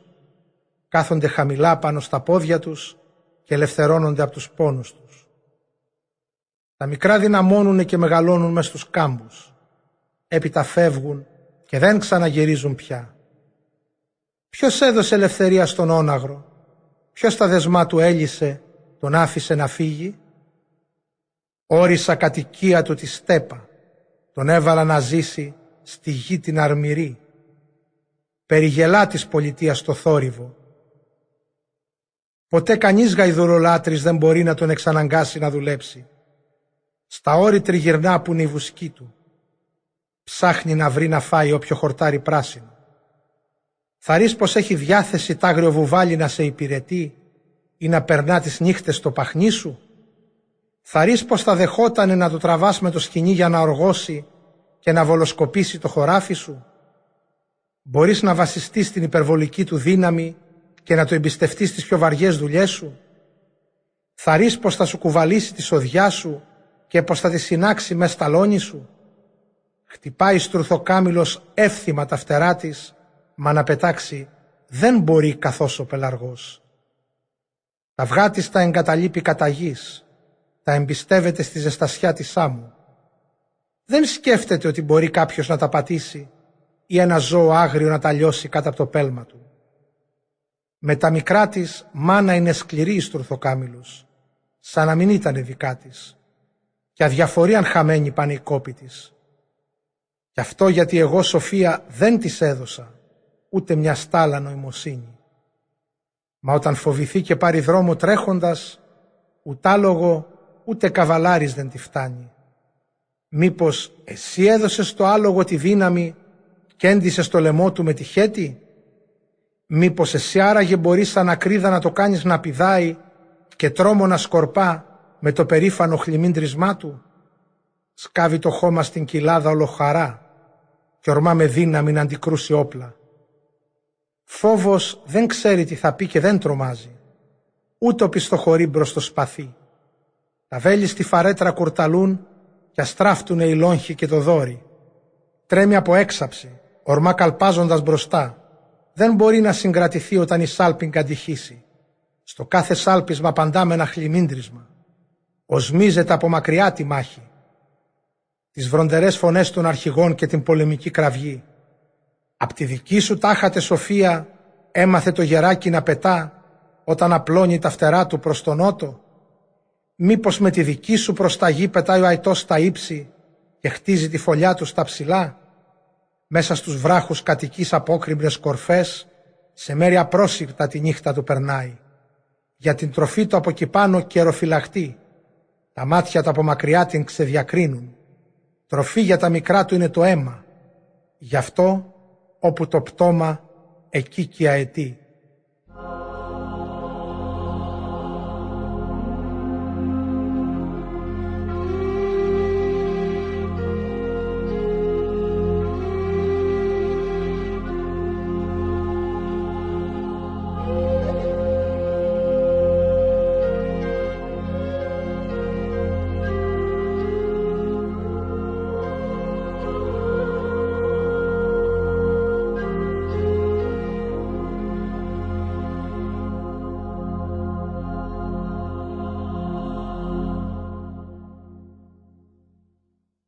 Ιώβ, κεφάλαιο τεσσαρακοστό.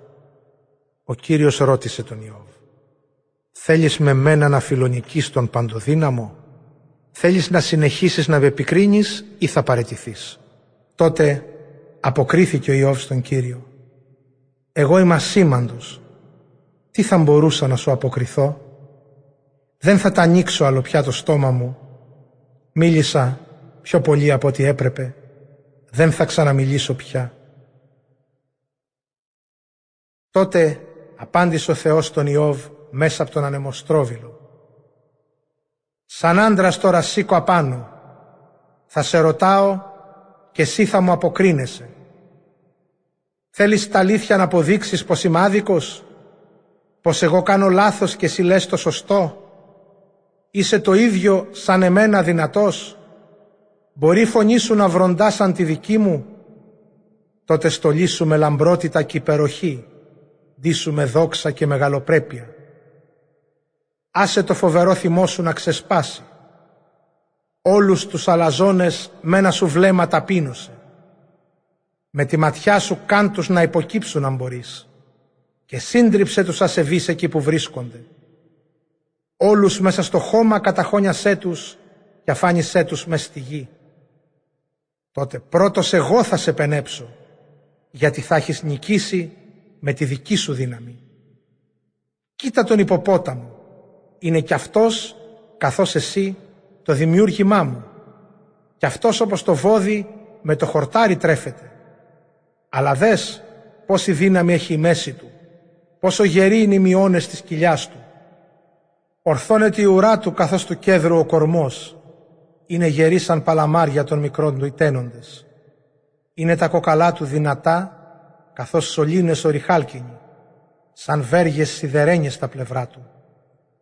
Είναι ένα αριστούργημα μες στη δημιουργία μου. Μονάχα ο πλάστης του μπορεί να τον δαμάσει. Στα όρη πάνω βρίσκει τη βοσκή του, εκεί που παίζουν όλα τα ζώα τάγρια.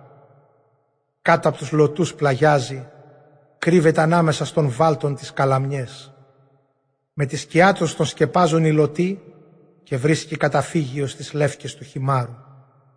Ακόμα κι όταν ανεβαίνουν τα νερά, αυτός την ηρεμία του δεν την χάνει. Κι αν το ποτάμι με ορμή μπαίνει στο στόμα του, ο υποπόταμος δεν τρέχει να σωθεί. Ωστόσο, μπορεί κάποιος να του αντιταχθεί και να τον πιάσει, να του τρυπήσει τα ρουθούνια και να τον δέσει με σκοινιά? Μπορείς να πιάσεις τον κροκόδιλο με αγκίστρι, έτσι που με την καθετή τη γλώσσα του να τη τραβήξεις κάτω? Μπορείς σκοινή από βούρλα να περάσεις στο ρύγχος του και να τρυπήσεις τα σαγόνια του με γάντζο? Τάχα, θα σε θερμοπαρακαλέσει? Θα σου μιλήσει μήπως τρυφερά? Θα κλείσει τάχα συμφωνία μαζί σου, ώστε να μπει στη δούλεψή σου για παντοτινά? Θα παίζες τάχατε μαζί με τον κροκόδιλο όπως με ένα μικρό πουλί? Ή θα τον έδαινες ποτέ με αλυσίδα να έχουν οι κόρες σου διασκέδαση? Θα ρεις πως οι ψαράδες θα τον παζαρέψουν και σε κομμάτια θα τον μοιραστούν οι έμποροι? Μπορείς να κάνεις διάτριτο το δέρμα του με βέλη και με καμάκια να διαπεράσεις το κεφάλι του? Δοκίμασε να βάλεις πάνω σου το χέρι του. Άκυρο. Δοκίμασε να βάλεις πάνω του το χέρι σου. Τη μάχη που θα γίνει δεν θα την ξεχάσεις και δεν θα το τολμήσεις πια. Ιώβ, κεφάλαιο σαράντα ένα. Όποιος νομίζει πως μπορεί να τον νικήσει τον κροκόδιλο, τον εαυτό του απατά. Αρκεί μονάχα η όψη του ξερό στη γη για να σε ρίξει. Ποιος θα ήταν τόσο ρηψοκίνδυνος για να τολμήσει να τον προκαλέσει, και ποιος ακόμα τολμηρότερος σε μένα για να αντισταθεί? Ποιος προηγήθηκε στα δώρα του ώστε να στείλω να τα ανταποδώσω? Δικά μου είναι όσα υπάρχουν κάτω από τον ουρανό. Θα πω ακόμα για τα μέλη του κροκόδιλου, το σφρίγος του και την αρμονική κατασκευή του. Ποιος να τολμήσει από εμπρός να ανοίξει το χιτώνα του και στο διπλό του θώρακα ποιος να εισχωρήσει? Ποιος θα τολμήσει να του ανοίξει του στόματός του τη μεγάλη πύλη που τη φρουρούν τα φοβερά τα δόντια του? Είναι οι ράχοι του όλοι καμωμένοι από ασπίδες στερεές, σφιχτά συγκολλημένες, αδιαπέραστες. Η κάθε μια προσαρμοσμένη με την άλλη, έτσι που μήτε αέρας να μπορεί ανάμεσά τους να περάσει. Η μια ενωμένη με την άλλη τόσο σφιχτά που τίποτα να μην μπορεί να τις χωρίσει. Στο φτέρνισμα του κροκόδιλου λαμπυρίζουν τα νερά στο φως, σαν την αυγή διάπειρα είναι τα μάτια του. Φλόγινες γλώσσες ξεπηδούν από το στόμα του και εξφενδονίζονται δε μάτια σπίθες. Αχνός από τα ρουθούνια του σκορπιέται σαν από χύτρα που κοχλάζει ή από λέβητα. Τόσο είναι η ανάσα του καυτή που ανάβει κάρβουνα. Από το στόμα του πηδάνε φλόγες. Στον τράχυλό του έχει τόση δύναμη ο κροκόδιλος, ώστε καθένας που τον συναντά τρομάζει. Τα τμήματα της σάρκας του είναι συγκολλημένα μεταξύ τους, στερεωμένα πάνω του και ανυποχώρητα. Είναι σκληρή η καρδιά του σαν την πέτρα και σταθερή καθώς η κάτω ακίνητη μιλόπετρα. Όταν ορθώνεται ο κροκόδιλος, τρέμουν ακόμα και οι πιο δυνατοί και πανικόβλητοι υποχωρούνε. Ξύφος κι αν τον χτυπήσει, εκείνος δεν πληγώνεται ούτε από δόρυ, ακόντιο ή βέλος. Το σίδερο είναι γι' αυτόν σαν το άχυρο, κι είναι ο χαλκός σαν ξύλο σάπιο. Δεν θα μπορέσουνε του τόξου οι ρηπές σε φυγή των κροκόδιλων να τρέψουν. Οι πέτρες της φεντώνας είναι γι' αυτόν σαν του σταριού το άχυρο. Κομμάτι σταχοκάλαμο είναι γι' αυτόν το ρόπαλο. Γελάει όταν τα δώρα τα σταθιά του πλάι σφυρίζουν. Έχει εξογκώματα από κάτω στην κοιλιά του σαν πέτρες κοφτερές. Περνάει και αφήνει αυλακές στη λάσπη σαν τον βολοκόπο. Το βυθό κάνει να κοχλάζει σαν καζάνι ο κροκόδιλος. Τη θάλασσα να μοιάζει χύτρα όπου ετοιμάζονται αλιφές.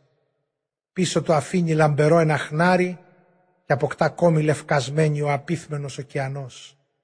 Πάνω στη γη δεν βρίσκεται τίποτε ομοιό του. Πλάστηκε να είναι ατρόμητος. Κοιτάει με συγκατάβαση τα ζώα τα πιο αγέροχα. Εκείνος είναι ο βασιλιάς σ' όλα τα άγρια θεριά.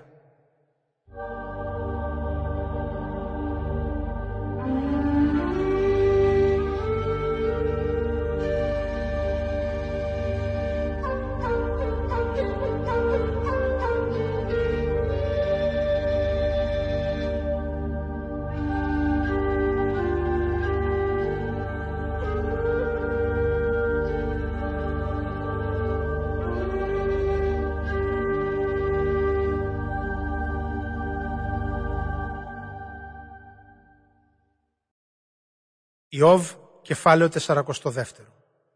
Τότε αποκρίθηκε ο Ιώβ στον Κύριο. Ξέρω πως τίποτα για σένα δεν είναι αδύνατο. Κι όλα όσα στοχάζεσαι μπορείς και να τα πράξεις. Ρωτάς ποιος είμαι που τολμώ να αμφισβητώ τα σχέδιά σου, καθώς για πράγματα μιλώ που δεν καταλαβαίνω. Αλήθεια, μίλησα για πράγματα που δεν τα καταλάβαινα. Πολύ μεγάλα, θαυμαστά και ασύλληπτα για μένα. Μου ζητάς πρώτα να σ' ακούσω όσο μιλάς και ύστερα να απαντήσω εγώ στις ερωτήσεις σου. Τότε σε γνώριζα μονάχα από όσα είχα για σένα ακουστά. Μα τώρα με τα μάτια μου σε είδα. Γι' αυτό ανακαλώ τα όσα είπα και ντρέπομαι γι' αυτά. Μέσα στο χώμα και στη στάχτη ταπεινώνομαι.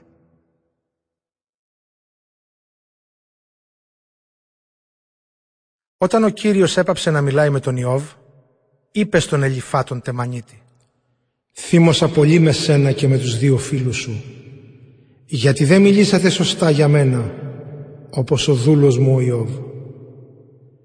Τώρα λοιπόν πάρτε εφτά μοσχάρια και εφτά κρυάρια και πηγαίνετε να βρείτε το δούλο μου τον Ιώβ και να τα προσφέρετε ολοκαύτωμα για την ενοχή σας. Να προσευχηθεί για σας ο δούλος μου ο Ιώβ και εγώ θα δεχτώ με ευμένεια την προσευχή του και δεν θα σας μεταχειριστώ κατά πως ταιριάζει στην αφροσύνη σας».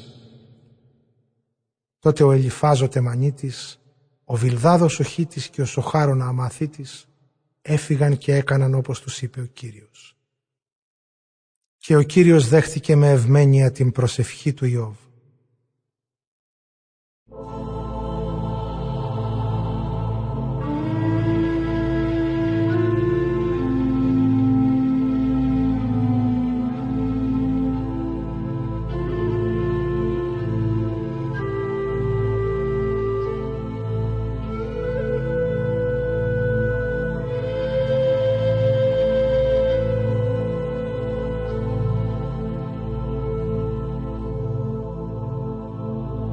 Αποκατάσταση της ευδαιμονίας του Ιώβ. Όταν ο Ιώβ προσευχήθηκε για τους φίλους του, ο Κύριος του έδωσε πάλι πλούτη και μάλιστα διπλάσια από όσα είχε πριν. Τότε τον επισκέφτηκαν όλοι οι αδερφοί του και οι αδερφές του και όλοι οι παλιοί του γνώριμοι. Καθώς έτρωγαν στο σπίτι του μαζί του, του έδειξαν πως συμμετέχουν στον πόνο του και τον παρηγόρησαν για όλες τις δυστυχίες που του είχε στείλει ο Κύριος. Ο καθένας τους του χάρισε ένα νόμισμα και ένα χρυσό δαχτυλίδι. Στα χρόνια που ακολούθησαν, ο Κύριος ευλόγησε τον Ιώβ περισσότερο από πριν. Έτσι ο Ιώβ απέκτησε δεκατέσσερις χιλιάδες πρόβατα και έξι χιλιάδες καμήλες, χίλια ζευγάρια βόδια και χίλια γαϊδούρια. Απέκτησε ακόμα εφτά γιους και τρεις θυγατέρες. Την πρώτη την ονόμασε η Εμιμά, δηλαδή περιστέρα, τη δεύτερη Κεσία, δηλαδή κανελολούλουδο, και την τρίτη Κέρενα Πούχ, δηλαδή θήκη καλλιντικών. Σε κανένα μέρος της γης δεν υπήρχαν τόσο ωραίες γυναίκες σαν τις κόρες του Ιώβ. Ο πατέρας τους τους έδωσε κληρονομικό μερίδιο, όπως και στους αδελφούς τους. Μετά από αυτά τα γεγονότα, ο Ιώβ έζησε εκατόν σαράντα χρόνια και είδε τα παιδιά του και τα παιδιά των παιδιών του, τέσσερις γενιές. Πέθανε μακροήμερος σε βαθιά γεράματα.